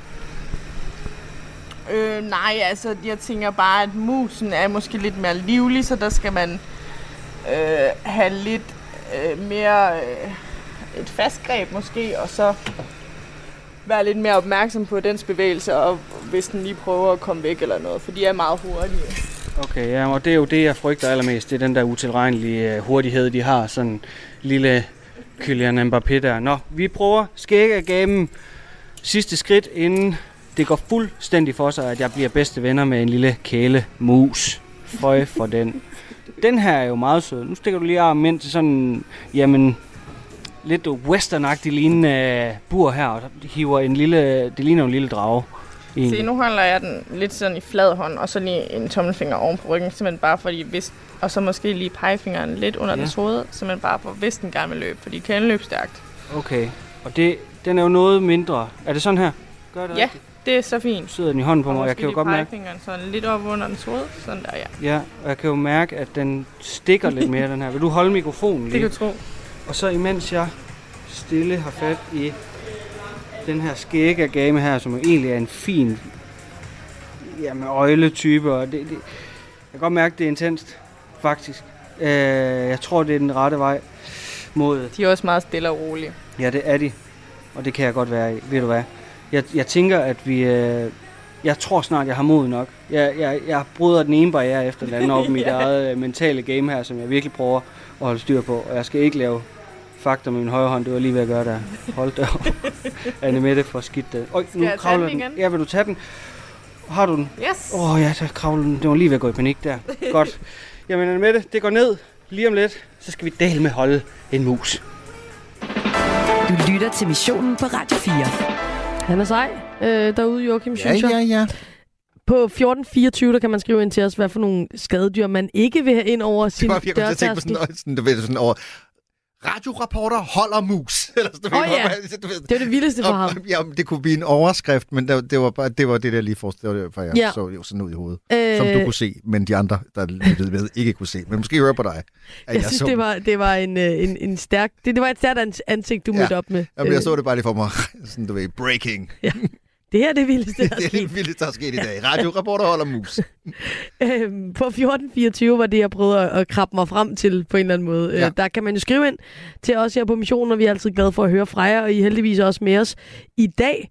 Øhm, Maja skriver til os, sølvfisk og skægkræ, de er uh. Forfærdelige og er næsten umulige at slippe af med. De kravler i vasketøj under dynen, på køkkenbordet, gulvet og enkelte gange på væggene. Har læst, at et skægkræ kan blive op til syv år gamle. Nå. De må udryddes. Med venlig hilsen, Maja. Ved du, hvad, den sms kunne jo ikke øh, ligge bedre i programmet. Nej. Fordi at, øh, nu kommer det til at handle om skægkræ. Så jeg har lyst til at gøre sådan her. Ja, vild stigning. Danmark havet, ha, ha, havet af klamt dyr. Øh, det var Ekstrabladet for ganske få dage siden, og den artikel, ligesom Majas frygt, handlede om skægkræ for, Mm. for nogle år siden. Jamen altså, der var der ikke rigtig nogen, der kendte så meget til dem. Måske endda ikke engang skadedyrsbekæmperne, men de tider er forbi. De herver Danmark, får vi at vide, det her Ja. ja. klamme dyr, de er overalt. Øh, I hvert fald også øh, ifølge, tænker jeg, vores næste gæst, Bo Bergen Ågren. Hej Bo. Hej med dig. Du er jo indehaver af Peste Skadedyrsfirma i Mariager, og så vidt jeg forstår, Bo, så har du ligesom Maja også øh, i de senere år øh, bakset en del med de her skægkræ. Ja, men det er, det er inde i tiden nu med de her skægkræ. De Det- spreder sig helt vildt. Det er nærmest moderne inden for skadedyrsbekæmpelse. Ja, nu er der jo lige en masse fokus på de her væggelus, Paris og London og sådan noget her. Ja. Og øh, så melder jeg ud, at skægkræ er et langt større problem i Danmark, end væggelus de er. De kræver lidt mere varme og sådan noget. Altså, Så de har spredt sig helt vildt her de sidste par år. Nå, øh, det kan jeg lige komme tilbage til det med, med, med varmen. Øh, øh, nu skriver, var det Maja på Mhm. mm-hmm. sms'en, at de kan blive syv år gamle. Ved du noget om det? Jamen, det er helt rigtigt. Hvad? Det er sådan, at skægkræ, de har nogle forskellige nymfestadier. De starter som æg, og så har de en 7-8 forskellige nymfestadier. De starter som helt klare og gennemsigtige, er meget, meget mikroskopiske små, til de så når en størrelse på lige knap 2 cm og er sorte, skældede og har horn i panden og tre haler bagved, så de er nemme at kende. Ja. Stop, stop, stop, stop. Det er ligesom, altså, da vi talte også med Claus tidligere, mm. den her udførlige mm. Mm. gennemgang af, hvordan de ser ud, de her nej, hvor jeg kan jeg ikke lide det. Hvor pokker er de kommet fra, Bo? Jamen, jeg ved det faktisk ikke. Jeg ved godt på medierne, der står, at de kommer fra vores naboland, Norge og Sverige, og kommet der de sidste to år. Jeg ved, at de har været i Danmark i 10-12 år, der har jeg set Mm. dem. Okay. De er også ude i naturen nu her også. Vi er ude lidt brænde, og ind med det her brænde, der kom faktisk to skægtræer, nu er der fange dem. Så de er også i den danske natur. Jeg ved også, der er nogen, der skriver lidt om, at de er på tagene og sådan noget. okay. Men de kommer jo med pakker. De kommer med alt, vi handler på nettet, webshops. De kommer fra vores dagligvarerbutikker. De kommer typisk med byggematerialer, papkasser med køkkener i. Folk siger, at vi aldrig har haft dem før, og så får de nyt køkken op, og så har de skægkræ derinde. Ej, det er jo ikke det, man har lyst til, når man lige får nyt køkken. Mm. Nej, og de er uforudsigelige. Vi ved ikke, Ja. ja. hvor de sidder henne, eller hvor de er. En god ting, det er at åbne alle sine pakker udenfor, og komme af med pap og emballage udenfor, og så bare tage sine ting, eller sine gave, eller hvad man nu har købt med ind i huset. Nå, det er en det god måde at sige. gøre det på. Ja, for man kan ikke engang lade det stå ude, for de dør åbenbart ikke af kulden, eller hvad? Nej, det gør de ikke. Altså, de kan leve i naturen, og vi har frost Mm. i den danske natur, så det er ikke noget problem. De gemmer selvfølgelig og måske kravler ned omkring noget, der er lidt rådent. Rådenskab, det skaber, skaber varme og trivsel og redeplads og sådan noget, men det er en helt anden historie. Men de kan leve overleve ude i naturen her, så det er frygt. Nu sagde du, at der var kommet flere af dem også med varmen og sådan noget. Kan, det kan være, det er et søgt spørgsmål, men så kommer jeg til at tænke på klimaforandringer. Mm. Og kan det have noget med... Altså, er det for meget? For stort brød at slå op? Ja, det tror jeg, det er.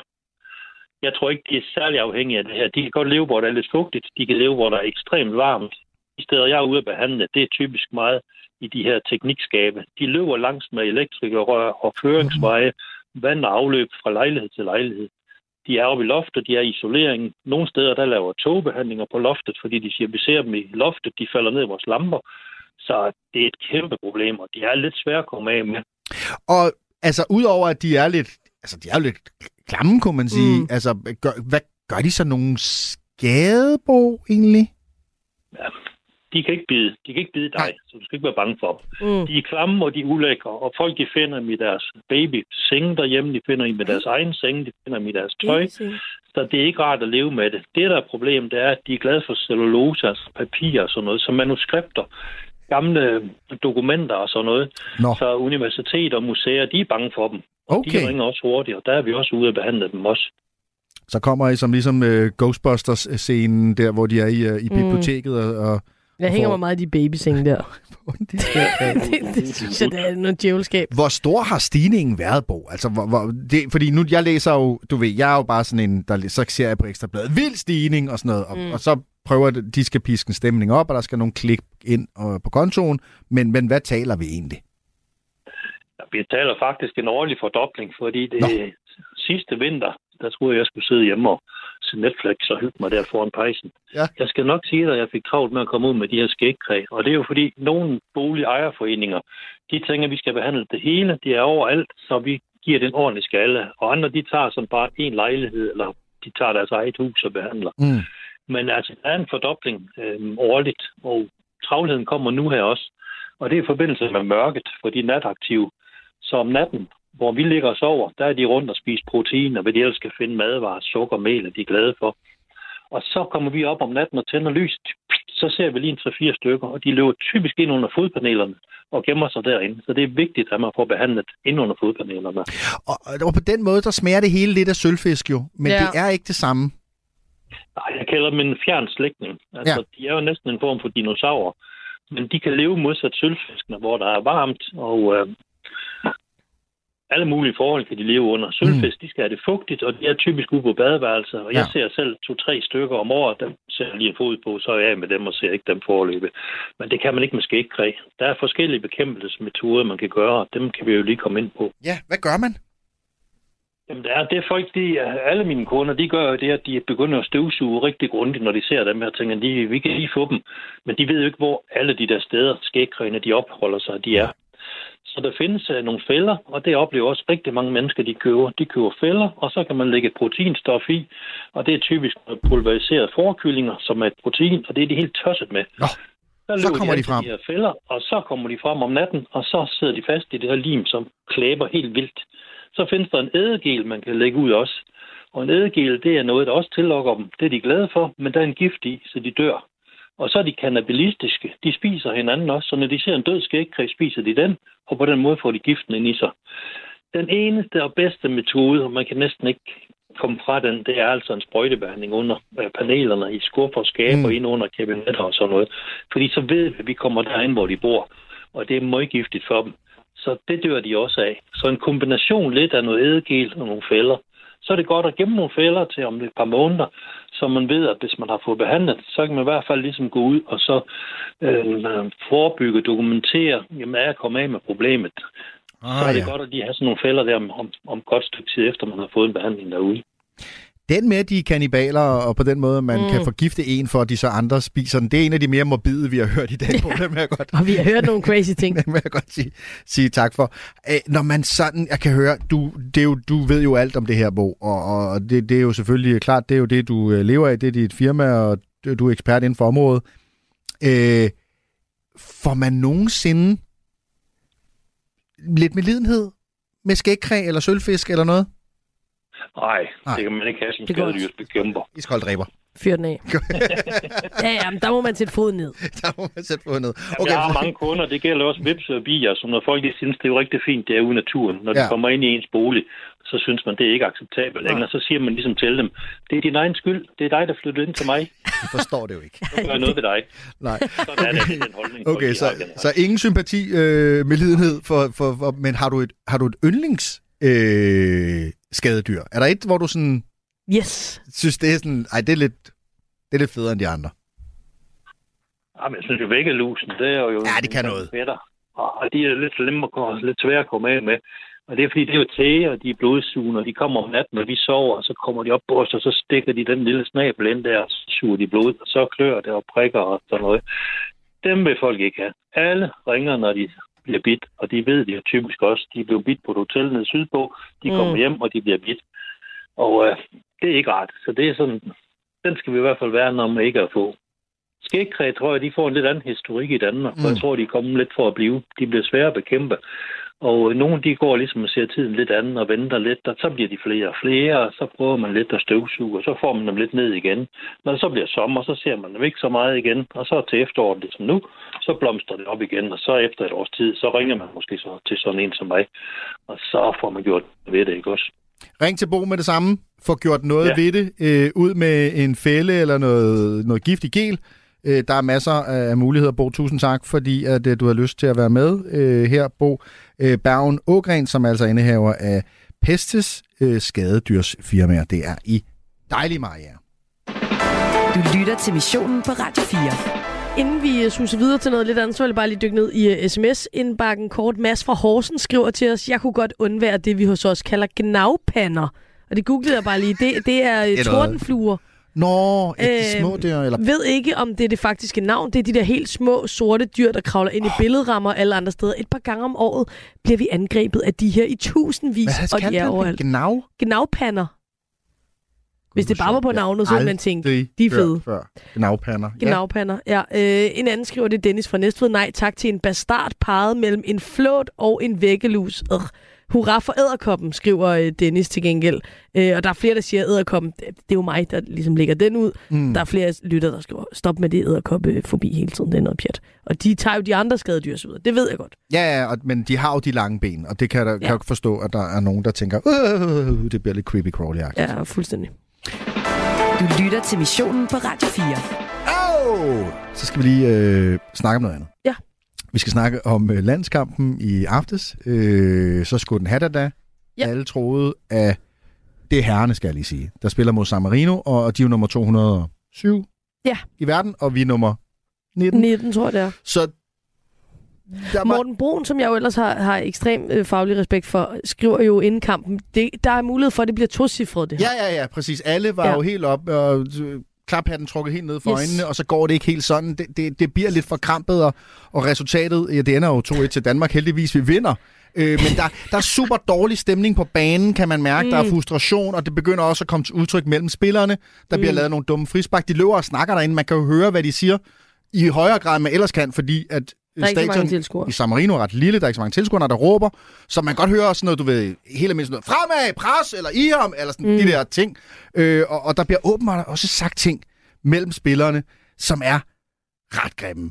Øhm, og, og en af de ting, som så bliver sagt fra Kasper Schmeichel til en af de øh, bolddrengene fra San Marino, øh, det er, øh, øh, give me the ball, you fucking prick. Og det har skabt Ja. sådan Og det er, jo, det er jo børn, der står her rundt. Jeg, jeg ser så billeder, det ligner jo så teenager, så det er jo ikke En en, en, en, teenager, ja. 6-årig, men måske en, en 16-årig. Mm. Ikke? Men stadigvæk. Et ungt menneske, der har valgt sig som frivillig til at være bolddreng til den her fodboldkamp. Det er blevet en historie, der er ekstrabladet. Øh, de har spurgt til, øh, ud, om han sagde det, og, og Kasper Schmeichel har forsvaret sig mm. indledningsvis med, at øh, ja, der bliver sagt mange ting, og, øh, og det, var, det, det, det sagde han, og det er helt normalt at sige i England. Han siger, hvis man har boet i England, så, Så vil man forstå... man- det er normalt at sige, you fucking prick. Ja, det er normalt at sige, you fucking Kampen spilles selvfølgelig i San Marino, kan man så sige. Så, mm. så på den ja, måde er der er allerede Kasper lidt der. Schmeichel har boet i England i rigtig mange år, og så siger man bare, you fucking prick hele tiden. Og senere har Kasper Schmeichel været ude og sige, at det var lige over grænsen, har han lige skrevet, skrevet Ja. hurtigt i en story, øh, at, øh, at den var, fik måske lige tryk for meget. Han skriver, i et ophedet øjeblik kommer jeg til at gå over stregen. Ja. Øh, men vi tænkte, kan vi undersøge, er, er, det normalt? For det kan også være den danske ja. presse, som er efter Kasper Schmeichel, sådan, du ved, og sagde du virkelig det, og det er også for dårligt, og så siger Kasper Schmeichel undskyld for noget, han slet ikke skal undskylde. Er vi lidt tyndhudet? Det er måske Ja. det, vi gerne... Har han ret i, at de bare rundt og siger, you fucking prick hele tiden? Hele tiden. Ja. Øh, derfor tænker jeg, at vi kan ringe til øh, poppen Local Hero, Ja. øhm, som øh, øh, ligger lige ved siden af King Power Stadium Mm-hmm. i øh, Leicester, hvor at øh, Kasper Schmeichel jo har spillet masser af fodbold. Skal jeg sige nummeret, eller hvad, Amalie? Jamen, jeg prøver her. Øh... 0044. Korrekt. Jeg vil ikke tale mens for meget, fordi så tænker du... Jamen, du kan godt tale, øh, hvis du Lidt, vil okay. sige noget. Han har jo spillet masser af kampe her på, på Stadion King Power Stadium. Kæmpe held i, øh, i Leicester. her. Jeg er i Og, tvivl om, der er hul igennem her. og, og hvis nogen skulle vide det, øhm, så, øh, så kunne det jo være, øh, være dem, om, om det er normalt, at man går og siger... Vi kan bare ikke høre noget. You fucking prick. Den er, Er det den anden telefon? Nå. Ja, den er, ved du hvad, vi, tæller, vi tager lige en anden linje her. Nu, nu gør jeg lige sådan her. Øh, nu ser vi her. Nej, ved du hvad, ved du hvad, prøv lige. Nu skal du bare her. Sådan. Der var er der hul hul, der var der hul igennem. Jamen, nu er det også den anden linje her. Så Okay. prøver vi den her. Det kan også være, at de bare... Hvis vi, altså, Nu vil I høre, at Gormerne siger, you fucking prick hele tiden. Ja. Og undskyld til alle, hvis man bliver lidt over det, det vi siger betyder det. jo... Altså, de har oversat det til lort i avisen, men det betyder jo... En pik. what, what you mean? Hello, this is Tony and Amalia, and we're calling from Danish radio. Nej, hun havde lagt på. Nej! Ej, altså for helvede, Lester. Jeg prøver en anden. Jeg prøver den anden. Kan hvad er det? Er det Counting House? Ja, det er Counting House. jeg Det er også lige ved siden af stadion. Det føles som om, der var så god stemning. Der var super god stemning.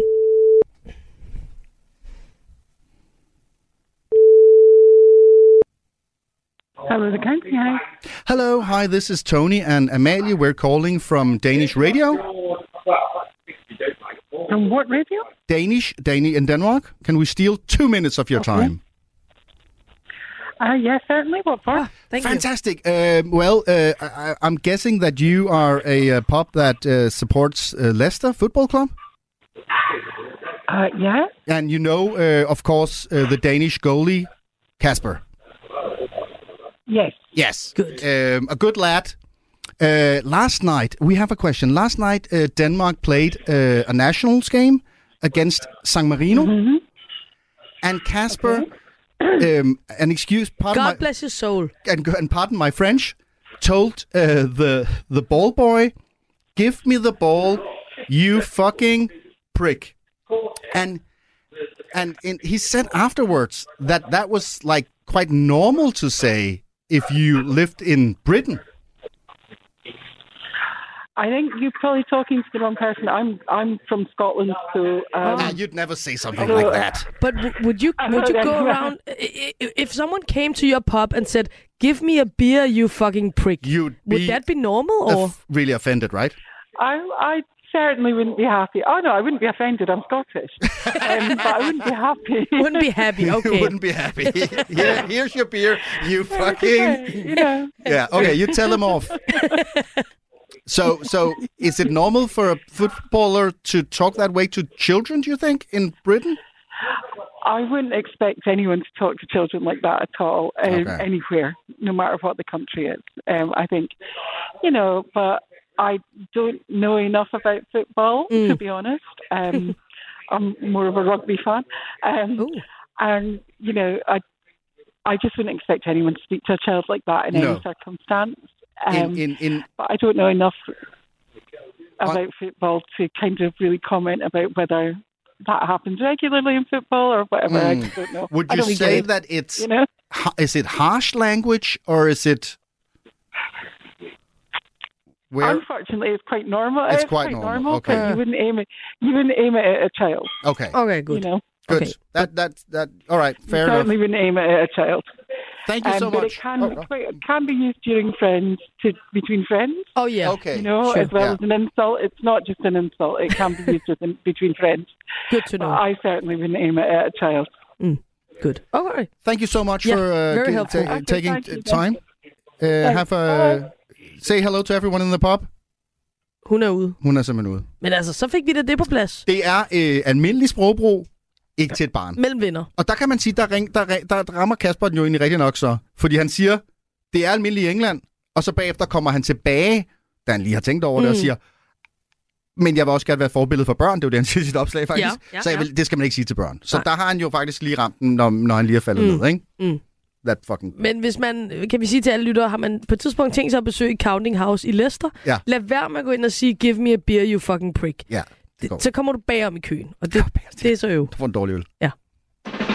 Du lytter til missionen på Radio 4. Jeg havde en øh, sommergæst i sommer, Tony, mens du øh, havde ferie, og vi havde en øh, rigtig god snak om den danske natur i Ja. sommermånederne, om øh, det her med biodiversitet, alle de insekter, som øh, lever sammen med os. Men noget af det, som jeg også tog med mig fra den snak, det var, at jeg simpelthen ikke kunne få manden til at fortælle mig, hvilket dyr han mindst kunne lide. Mm-hmm.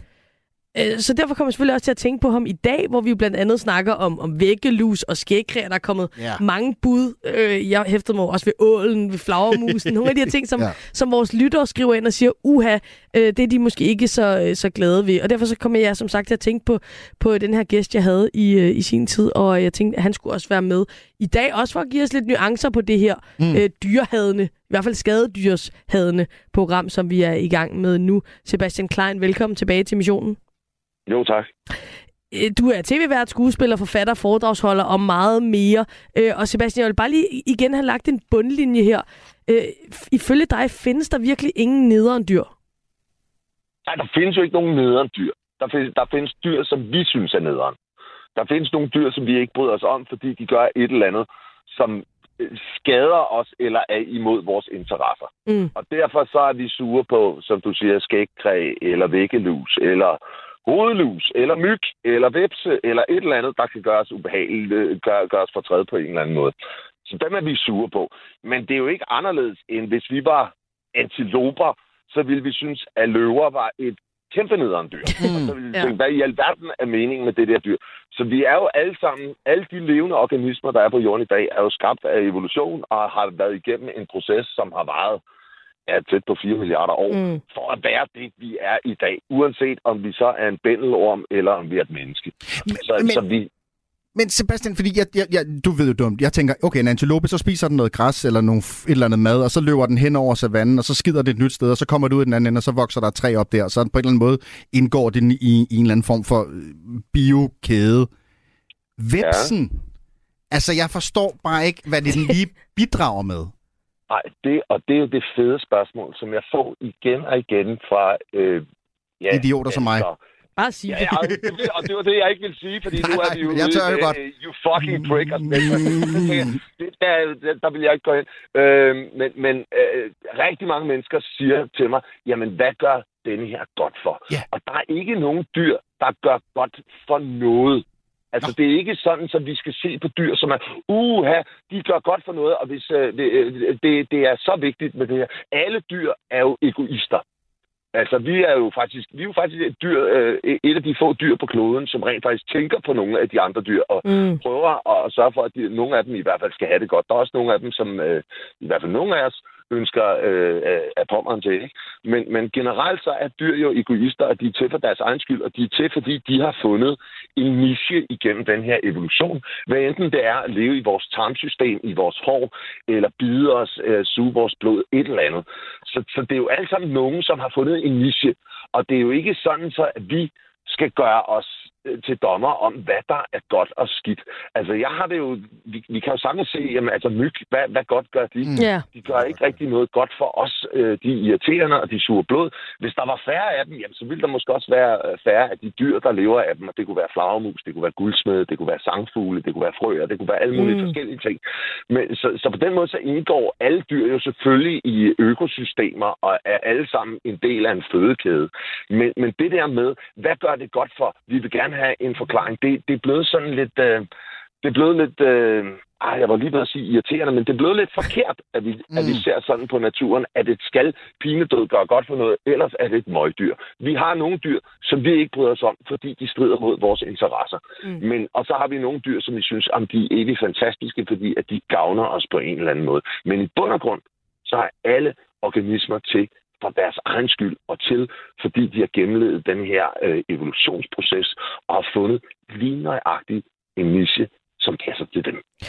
Vi har fået en sms, øh, Sebastian, som jeg godt lige kunne tænke, dig, og, øh, tænke mig at, at sende forbi dig. Det er Karsten fra Thy, der skriver, øh, drejer emnet sig i dag egentlig ikke om menneskers fobi over for naturen, redsel over naturen, øh, skriver Karsten. Er, har han fat i noget der? Altså er vi, er vi for dårlige til at, at lade, naturen være på en eller anden måde og, og, og, og leve sammen med den, eller, eller sådan et eller andet? Jeg vil sige, Carsten fra Thy, han rammer hovedet på sømmet fuldstændig, dælen. fordi vi er, vi er pivringe til det. Og især desværre i Danmark, der har vi en eller anden, øh, synes jeg, en, en mis, et misforstået forhold til naturen, hvor vi bliver meget, meget bange, og det, det hører desværre også sammen med, at vi er sådan Øh, forholdsvis naturuoplyste efterhånden. Vi, får det, vi har jo ikke noget om biodiversitet i læreplanerne i skolen og sådan noget lignende. Og det er, det har vi heller ikke haft, os der er voksne. Så, så, så vi har sådan en... Vi har fjernet os lidt fra den, forstået på den måde, at vi, øh, vi ved simpelthen ikke særlig meget om den. Vi mm. lærer ikke noget om den. Og derfor så er vi også meget, meget bange, når der dukker en ulv op i Danmark. Så tisser vi alle sammen i bukserne, fordi ting, hvis den nu spiser børn, sådan som vi har læst i eventyrene. Og, øh, og hvad, hvad kan man nu opleve ude i naturen? Man skal passe på, fordi vi har hørt, der kan være nogle flåter, og så kan man dø. Altså, så, der er så, så vi har fået sådan en utrolig stor skræk for noget, som i virkeligheden er utrolig lidt farligt. Mm. Og er det det, fordi når jeg, når jeg øh, ja, på baggrund af den snak, vi havde i sommer, Sebastian, og også nu, når jeg lige skulle, skulle gøre klar til det her interview i dag, så googlede jeg også lidt rundt, og hvad havde du sagt og så videre øh, i, i forhold til det her med... Du prøvede, du prøvede at fange mig i et eller andet. Ja, men jeg tænkte, kunne jeg, kunne jeg lave en lille gotcha, hvor du siger, den er fandme for klam, den der. Men ja, det var jo nemt, fordi du, du har skrevet en bog, der hedder Verdens 100 klammeste dyr. Øh, og, og det er jo ikke fordi, at, at du der siger, at de her dyr ikke har en eksistensberettigelse, men jeg tænkte, det talte jo meget godt ind i noget af det, vi taler om i dag. Også vores lyttere, der skriver, en uha, de her øh, dyr kunne vi i hvert fald ikke lide. Så, så hvad, hvad har du med i den bog af ting, også personligt for dig, hvor du siger, fy for en led?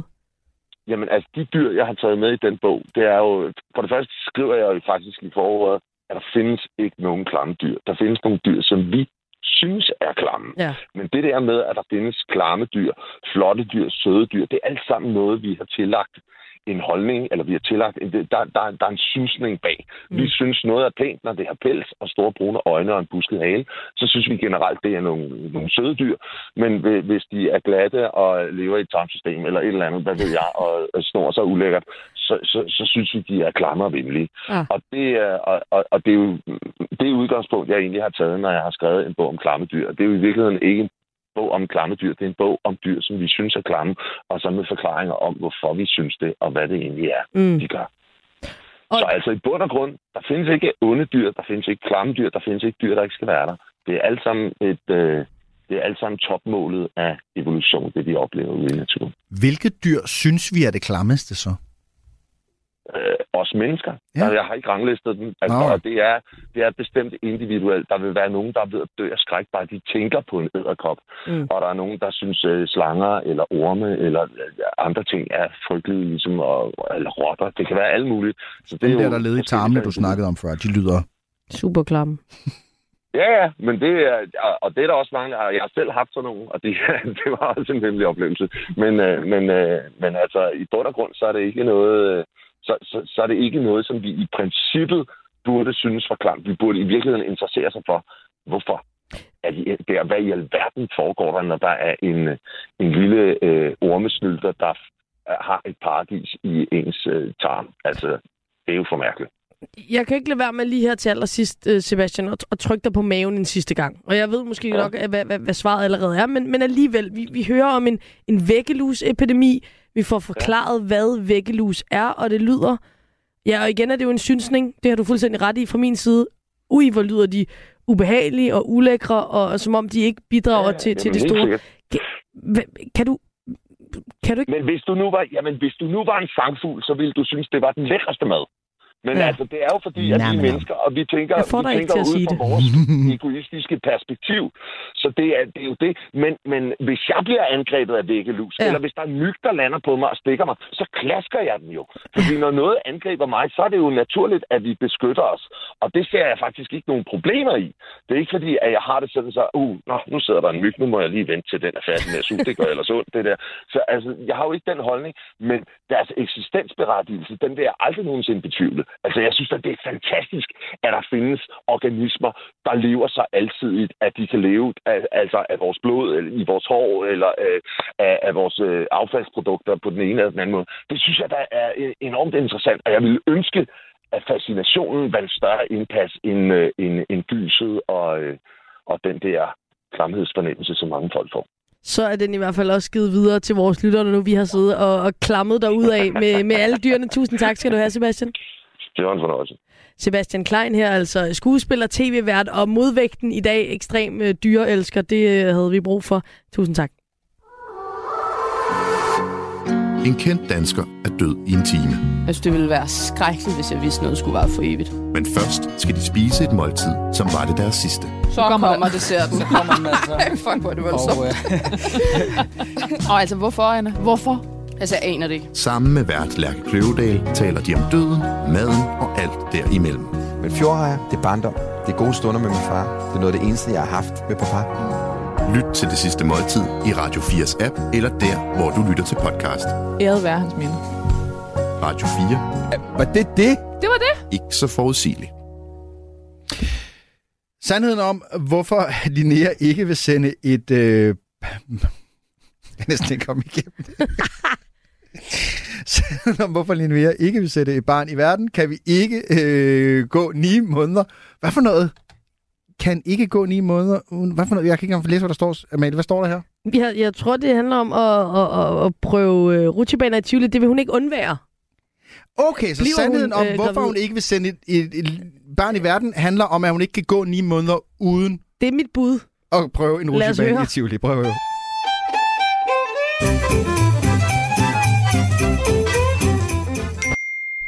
Linnea har startet en live video. Hey guys, og velkommen til min live video her på Instagram. Jeg er Linnea, og jeg er stadig right. Og det skal jo igen, igen, igen i dag handle om moderskabet, som jo er størst af alt, og det er det bare. Jeg tænker, at der måske er mange derude, der undrer sig over, hvorfor jeg ikke selv er mor, nu hvor jeg er blevet momfluencer.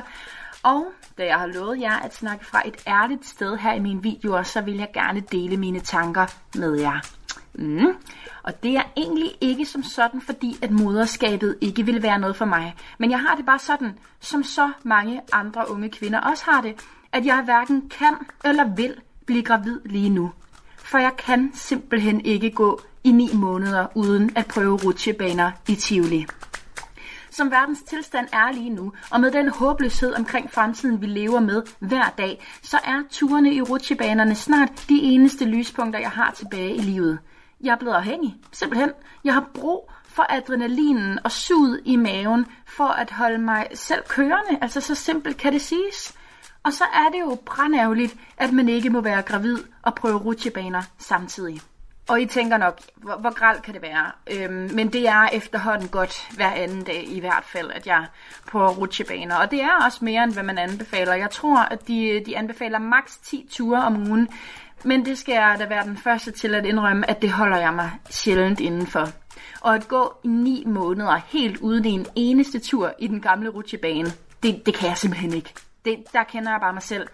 Jeg vil ikke kunne modstå fristelsen. Hvis nu verdenssituationen bare blev fikset, og vi ikke skulle gå og være bange hver dag for, at verden den ville brænde os ihjel snart, så vil jeg jo ikke have den her forlystelsestrang. Så vil jeg da nok godt kunne trappe ned til, at jeg en dag godt vil kunne gennemføre en hel graviditet. Nå, husk at like og dele. Hej hej! Du lytter til missionen på Radio 4. Ja, på en dag, hvor vi bekæmper skadedyr her i missionen, kan vi jo ikke komme ud om øh, kategoriens ukronede konge. Mm. Øh, og, og det skal vi tale med øh, Kjeld Nyhus Andersen om. Han er nemlig rottebekæmper. Øh, men hvor andre slås med gift og fælder, så lader Kjeld sit luftgevær. Uh. Han har skudt tusindvis af rotter. Han skød den første, da han var blot 6 år gammel på en nat. En mytisk nat.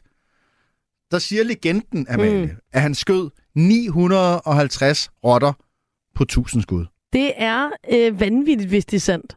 Så skal man have ham med på bakken til at lave det der, hvor man skal skyde de der blomster fri af de der øh, plastikrør. Og en øh, meget stor bil til at tage alle de der bamser med hjem. Lige præcis. Velkommen til programmet, Kjeld.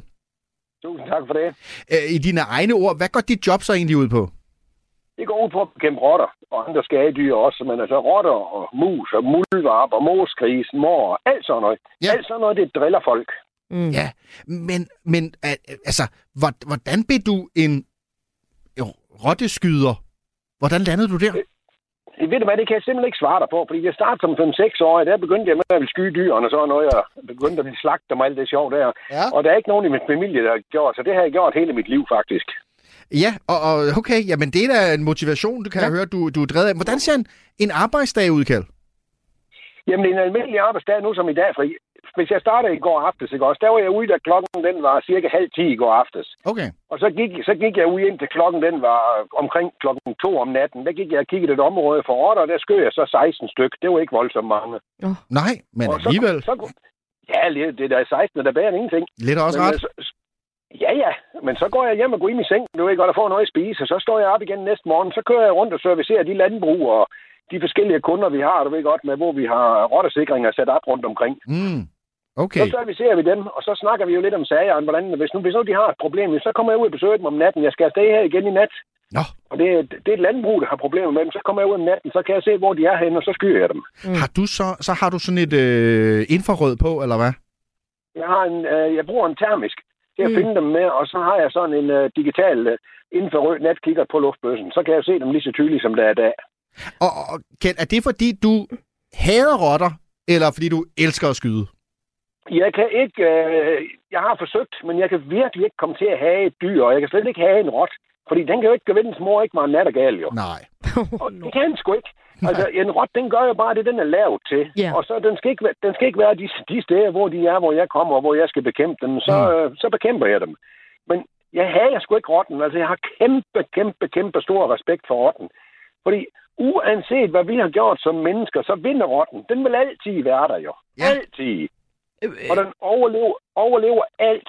Og det, de ikke dør af, det bliver de bare klogere af. Kjell, jeg ser for mig, når du siger, at du skyder 16 rotter på sådan en, en, en tur der, så ser jeg for mig, at du ligesom går med dem i sådan en, måske har jeg set for mange film, men du har dem i, i halen, og så går med dem i sådan en klase over skulderen. Kan du se det for dig? Ja, jeg, kan, jeg, nu har jeg, jeg går da ikke lige med dem over skulderen, men jeg går med dem i halen i en stor klasse. Det er rigtigt, for jeg samler dem sammen, alle dem, jeg kan komme til, selvfølgelig. Et stærkt look. så, så, ja, jeg går med dem i halen, fordi så kan man have mange flere, fordi de er ikke så nemme at tage op. Nej, og nej. jeg kan, jeg kan satme også finde på at fylde mine lommer, mine lommer med dem, når jeg går rundt, jo. Hvad, er det en rot, du har i lommen, eller er du bare glad for? Ja. Øh, nu sagde du, øh, Kjeld, det her, du havde stor respekt for rotten. Mm. Ja, jeg har så. Øh, og og, og det, det, det får mig til at... Jeg får billeder øh, fra min indre nethinde af sådan, du ved, den mytiske kamp, mand mod bæst, mand mod dyr, øh, ja. Kaptajn Ahab mod Moby Dick. Øh, ja. Altså de her sådan, kampe, som er blevet kæmpet over tid. Har du nogensinde Ja. haft sådan din Moby Dick, den rotte, Nej. som... Nej. Ej, han skyder dem bare. Hører du ikke langt, efter? spørgsmål. 950 Utrolig rotter på godt. 1000 skud. Jeg føler også... Nej, der er ikke det spørgsmål. Hvis det er sådan, du stiller dig tvivlende om, det er rigtigt. Jeg har skudt 950 Det på gør 10 vi ikke. timer i 1000 skud. Det har, jeg, det har jeg nemlig den fordel, at jeg filmer alt, hvad jeg laver, så det har jeg 100% Ja, ja, ja, det bevis for, det er rigtigt. Sådan. Jamen, Men vi ingen- behøver ikke bevismateriale. Vi Men skulle bare lige have bekræftet. Nej, Nej, nej, okay. men, men jeg, filmer, jeg filmer og dokumenterer alt, hvad jeg laver, Ja. for det er rart nok for kunden at kan se, hvad der er blevet lavet, Mm. og hvad der er blevet gjort, ikke også? Hvad så den største rotte, hvis der ikke har været sådan kampen? Hvad så, du ved, Moby Dick i størrelse? Hvor stor kan sådan en Ja. bamse blive? 6, 690 gram vejer den. 690 Og det er jo en hund. gram. Det var en hund. Ja, det jo en hundrot. Ej, hvor er det ulækkert. Og hvor skød du den? Nej, det er sgu ikke ulækker. Undskyld, Kjeld. Men det syn, det, jamen, jeg ved det godt. Ikke? Sebastian Klein har også lige været efter mig. Jamen, altså, ved du, en rot, den er ikke mere ulækker end noget andet dyr, det er. Det er bare fordi, det er vi født og opvokset til, at vi skal synes, at den Ja. er ulækker, men det Ja, er den jo ikke. Nej. Ja, Hvor, hvor skød du øh, dronningerotten der? den skød jeg ind, ind i en svinestal. Det var inde i Svinsdalen. Ja. Ja, Han levede godt. Den, en lille, den lignede en lille gris. Ja det gjorde den faktisk. det gjorde den faktisk. Den havde bare længere hale, end en lille gris, den har. Genialt. Fantastisk. Jamen altså, Ja, øh, rotterne skal passe på, må man sige, Kjeld. Jamen, øh, der, Ja, der, for vil, søren. der er vel ikke så meget andet at sige herfra end øh, god arbejdsløst. Du lyder allerede motiveret. Øh, hvor, mange Det har jeg været, det, det har jeg været nu i 55 år, og det du er nok ved med at være. ja, hvor mange håber du på at, at få øh, ramt på i dag? Hvad vil være en, en, en succesfuld aften-nat? Det er svært at sige, fordi hvis nu der er 1000 rotter derude, så vil, så vil det jo være håbet at få frem på de 900 af dem, så kan jeg tage de sidste 100 i morgen. Men Ja. altså, jeg, kan- jeg kan ikke sige noget om, hvor mange det er, før man kommer ud og ser det. Nej. Og det, er det, det, det er umuligt at bedømme, før man er ude om natten. Så er det umuligt at bedømme, hvor mange det er. God Det, arbejdsløst. det, kan jeg ikke bedømme, det kan jeg ikke bedømme, før jeg står derude. Det er klart. Jamen, øh, vi ønsker god arbejdsløst, Kjeld. Jo, tak. tak. Kjeld Nyhus Andersen, øh, Rotternes Skræk. Du lytter til missionen på Radio 4. Vi skal for sidste gang ud til vores reporter Joachim, som jo hele vejen igennem har lagt kortene på bordet ja. og sagt, jeg har en, en frygt, en fobi, en angst, øh, tror jeg godt, vi kan sige, for mus i løbet af dagen her. Han har været sammen med Anne Mette fra Plantorama hele eftermiddagen og taget tilløb øh, til at skulle holde en mus. Joachim, har du overvundet din musefrygten, så du tør holde en nu? Jamen, jeg er tilbage, hvor det hele startede hen ved rotterne og musene. Min frygt for mus er stadigvæk lige så stor, som den var til at starte med. Jeg er ikke blevet klar, selvom jeg har holdt en kameleon og en skægagame og øh, døde mus, som også var en forfærdelig ting at holde. Øh, til gengæld med meget, meget, meget, i meget, meget trygge hænder med, med Anne Mette. Øh, jeg, jeg skal simpelthen til at holde mus nu, og jeg, jeg, det er en af de her... Øh, Jamen gennemstillinger, jeg nok har været sværest, øh, haft sværest ved at lave nogensinde. Øh, og det er ikke Plantoramas skyld, det er min egen og min egen frygt. Så, men øh, jeg skal bekæmpe den frygt, jeg skal blive venner med dem nu, og jeg skal til at holde dem. Anne Mette, du står over ved buret og er klar til at tage en ud til mig. Og øh, jeg har fået at vide, at begge hænder skal være frie, så jeg giver lige mikrofonen her til en hjælper, der står ved siden. Og jeg har sved i håndflader, skal lige siges. Øh, og, og musens piveri, dem, den får jeg altså ikke med i lyden, fordi de gør det ikke. I får bare mit piveri med. Der skal meget øh, til, før de siger noget. Ja, der skal meget til. Ja. ja. Okay, så er jeg klar her. Jeg har ingen engang handsker på. Du har heller ikke handsker på. De er meget små. De her hedder bare mus, står der på skiltet. Er det, det, er, en, det er hundmuse. Det er hundmus, ja. Ja.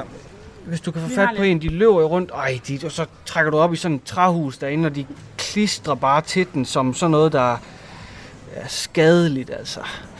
Jeg kan ikke. Nu, du tabte du også en. Du gør det jo meget godt, men hvordan kan jeg... Ej, nu piver den. Ja, den der, den vil gerne pive. Vi tager Det lige... er jo egentlig mit spirit animal i forhold til piveri. men øh, hold kæft, mand. Godt. Så. Så har du en fat i halen, og jeg skal bare holde fat helt nede i halen. Helt nede ved roden af halen, ja. Og holde den på min trøje, sådan. Og det er simpelthen for ikke at skade halen, så derfor så holder vi så langt som muligt. Yes, jeg tager fat i en hvid Ej, hvor du god. muses Ej, hale. hvor du god. Og så bare lige over Og så på trøjen. bare på trøjen her. Den, Ej, ej, hvad hvis den god. skider nu? Det er meget tæt på den trøjehul. og hvid, og den har bare nogle røde øjne. Den Den hold... se, den gør ingenting. Nej. Den er bare super nysgerrig. Uh, Ej, hvor du god. Tak. Den er faktisk meget, meget, meget rolig lige nu, men det er Ja. godt nok modbydeligt, det her. Uh. Og jeg har trukket min trøje ned, sådan ligesom når man fryser hænderne, når man er på cykel. Og nu, løfter, løfter den bagbenene. Og så skulle man bare justere her. Ja.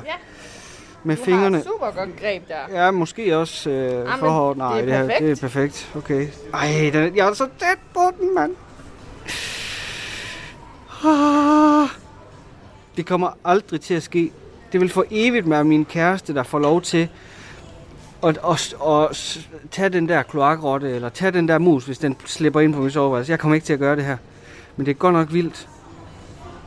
Er det med, er det fint nok det her? Gør ja, det godt nok? Ja, altså, det, hvis du gerne vil blive ved med at holde den, så... Jeg tror, den skal ind nu. Jeg Okay. tror ikke, jeg skal have den mere. Okay. Har du fat? Ja, jeg har den. Du tager fat i den hvide mus. Hvad skal vi kalde den? Skal vi kalde den... Øh, snifnuk. Kan vi gå med. Tag to for 59, står der på skiltet. Nej tak, ellers tak. Det. Men der, man må gerne komme herind og købe en, hvis man har lyst til det, skal jo siges. Alle mulige andre, der ikke har frygt for muse og rotte og rotter. Mus. Mus i flertal hedder det. Ikke muse. Hold fast på Men dem. de er jo også lidt krævende i forhold til, hvis man skulle have dem som kæledyr. De kræver jo også nogle forskellige ting i forhold til bur og strøelse og så noget. Men nu det her er primært som slangefoder. Jeg, jeg, jeg sagde til dig før også, at jeg har svært ved at lytte, når jeg står ved det her musebur her. Øh, jeg gjorde mit bedste lige der, men jeg, jeg er lige ved at komme mig. Hold op, mand. Jeg tror, jeg egentlig bare klarede det. Jeg, jeg bekæmpede ikke frygten. Jeg har jo ikke vundet over det, men jeg, altså, jeg, jeg, jeg har slåsset med den. Og øh, takket være dig, Anne, med det, så øh, tænker jeg godt, vi Men kunne... du øh, gjorde det jo bare. Ja, og det kan du bare lige sige. Du gjorde det, ja. Og den synes jeg, I skal bare øh, tage videre fra studiet. Og så bare tak til dig, Anne Mette. Og øh, rigtig god ferie til dig. I lige måde. Tak. Du lytter til missionen på Radio 4. Ja, men han gjorde det. Det var en Ja. rejse. Der synes jeg godt, vi må rose ham. Nogle gange så siger vi til ham, ja, Joachim, hvad fanden øh, laver du? Ja, ja, det, ene synes jeg da også. Fordi... Der, der, der går han, så kan man jo sidde derude, eller herinde i studiet og fnyse lidt og sige, det er bare en mus, kom Mm. videre. Man kan godt høre, det synes han ikke var særlig rart. Og det er jo stressende at skulle overskride sine egne grænser. Også når man Ja. endda gør det i arbejdsøje med. Altså. så, så, så helt klart. Og han bekæmpede sin skadedyrs frygt. Ja. Så vi spiller den, vi gjorde det, det, Det vi enige om, ja, ikke? det synes jeg. Øh, Dagens mission var at bekæmpe skadedyr. Vi har snakket med nogen, der bekæmper skægkræ, Ja, nogle Kjeld, han gør det på vegne af rotterne. programmet. Jamen, så går han ud og skyder 1000 rotter, altså på 950 skud. Hvordan han gør det, det er magisk. Flere rotter end skud, men nogle gange så rammer han to på en gang. Ja, jamen, det kan man godt. Hvis de lige løber oven på hinanden, så... Gældkat. Det er sådan, jeg forestiller mig, Kjeld og hans øh, luftgevær. Ja, ja. Jamen, øh, den kommer her. Vi gjorde det! Vi gjorde det ja. i dagens udgave af missionen, yep. hvor at øh, jeg øh, sent vil glemme beskrivelsen af, hvordan at skægkræ altså kan forgiftes, men fordi de er øh, kannibaler, øh, jamen så spiser de så hinanden, hvis de er blevet forgiftet, og på den måde så udøver man mere end bare den ene, der havde spist af giften, og sådan er naturen jo så vidunderlig Vi har fået flere ekstremt grafiske beskrivelser mm. af, øh, af nogle af de her dyr, både skægkræ og væggelus. Det har været, øh, det har løbet mig koldt ned i ryggen flere gange i løbet af i dag i hvert fald. Det var dagens udgave af missionen. Vi bekæmpede øh, skadedyr i dag, og Joachim altså overvandt sin angst for, øh, for det her med mus. Vi gør det forhåbentlig mere hyggeligt i morgen, ja. uden at slå nogle øh, skadedyr eller andre dyr i den sags skyld i- ihjel. Øh, Amalie og jeg tjekker ud og tjekker ind igen i morgen. Bliver endelig hængende her på øh, Radio 4, hvor du kan være i øh, godt selskab de, øh, den kommende time i hvert fald, sammen med Frederik og Mirko, der er only in America. Jeg ved faktisk ikke, hvad de har øh, helt på øh, tapetet, men øh, det plejer at, at tabe ind i et eller andet pop, pop, popkulturelt fænomen, som øh, man i hvert fald gerne vil høre hele historien omkring. Her er det nyheder. Du har lyttet til en podcast fra Radio 4. Find flere episoder i vores app, eller der, hvor du lytter til podcast. Radio 4. Ikke så forudsigeligt.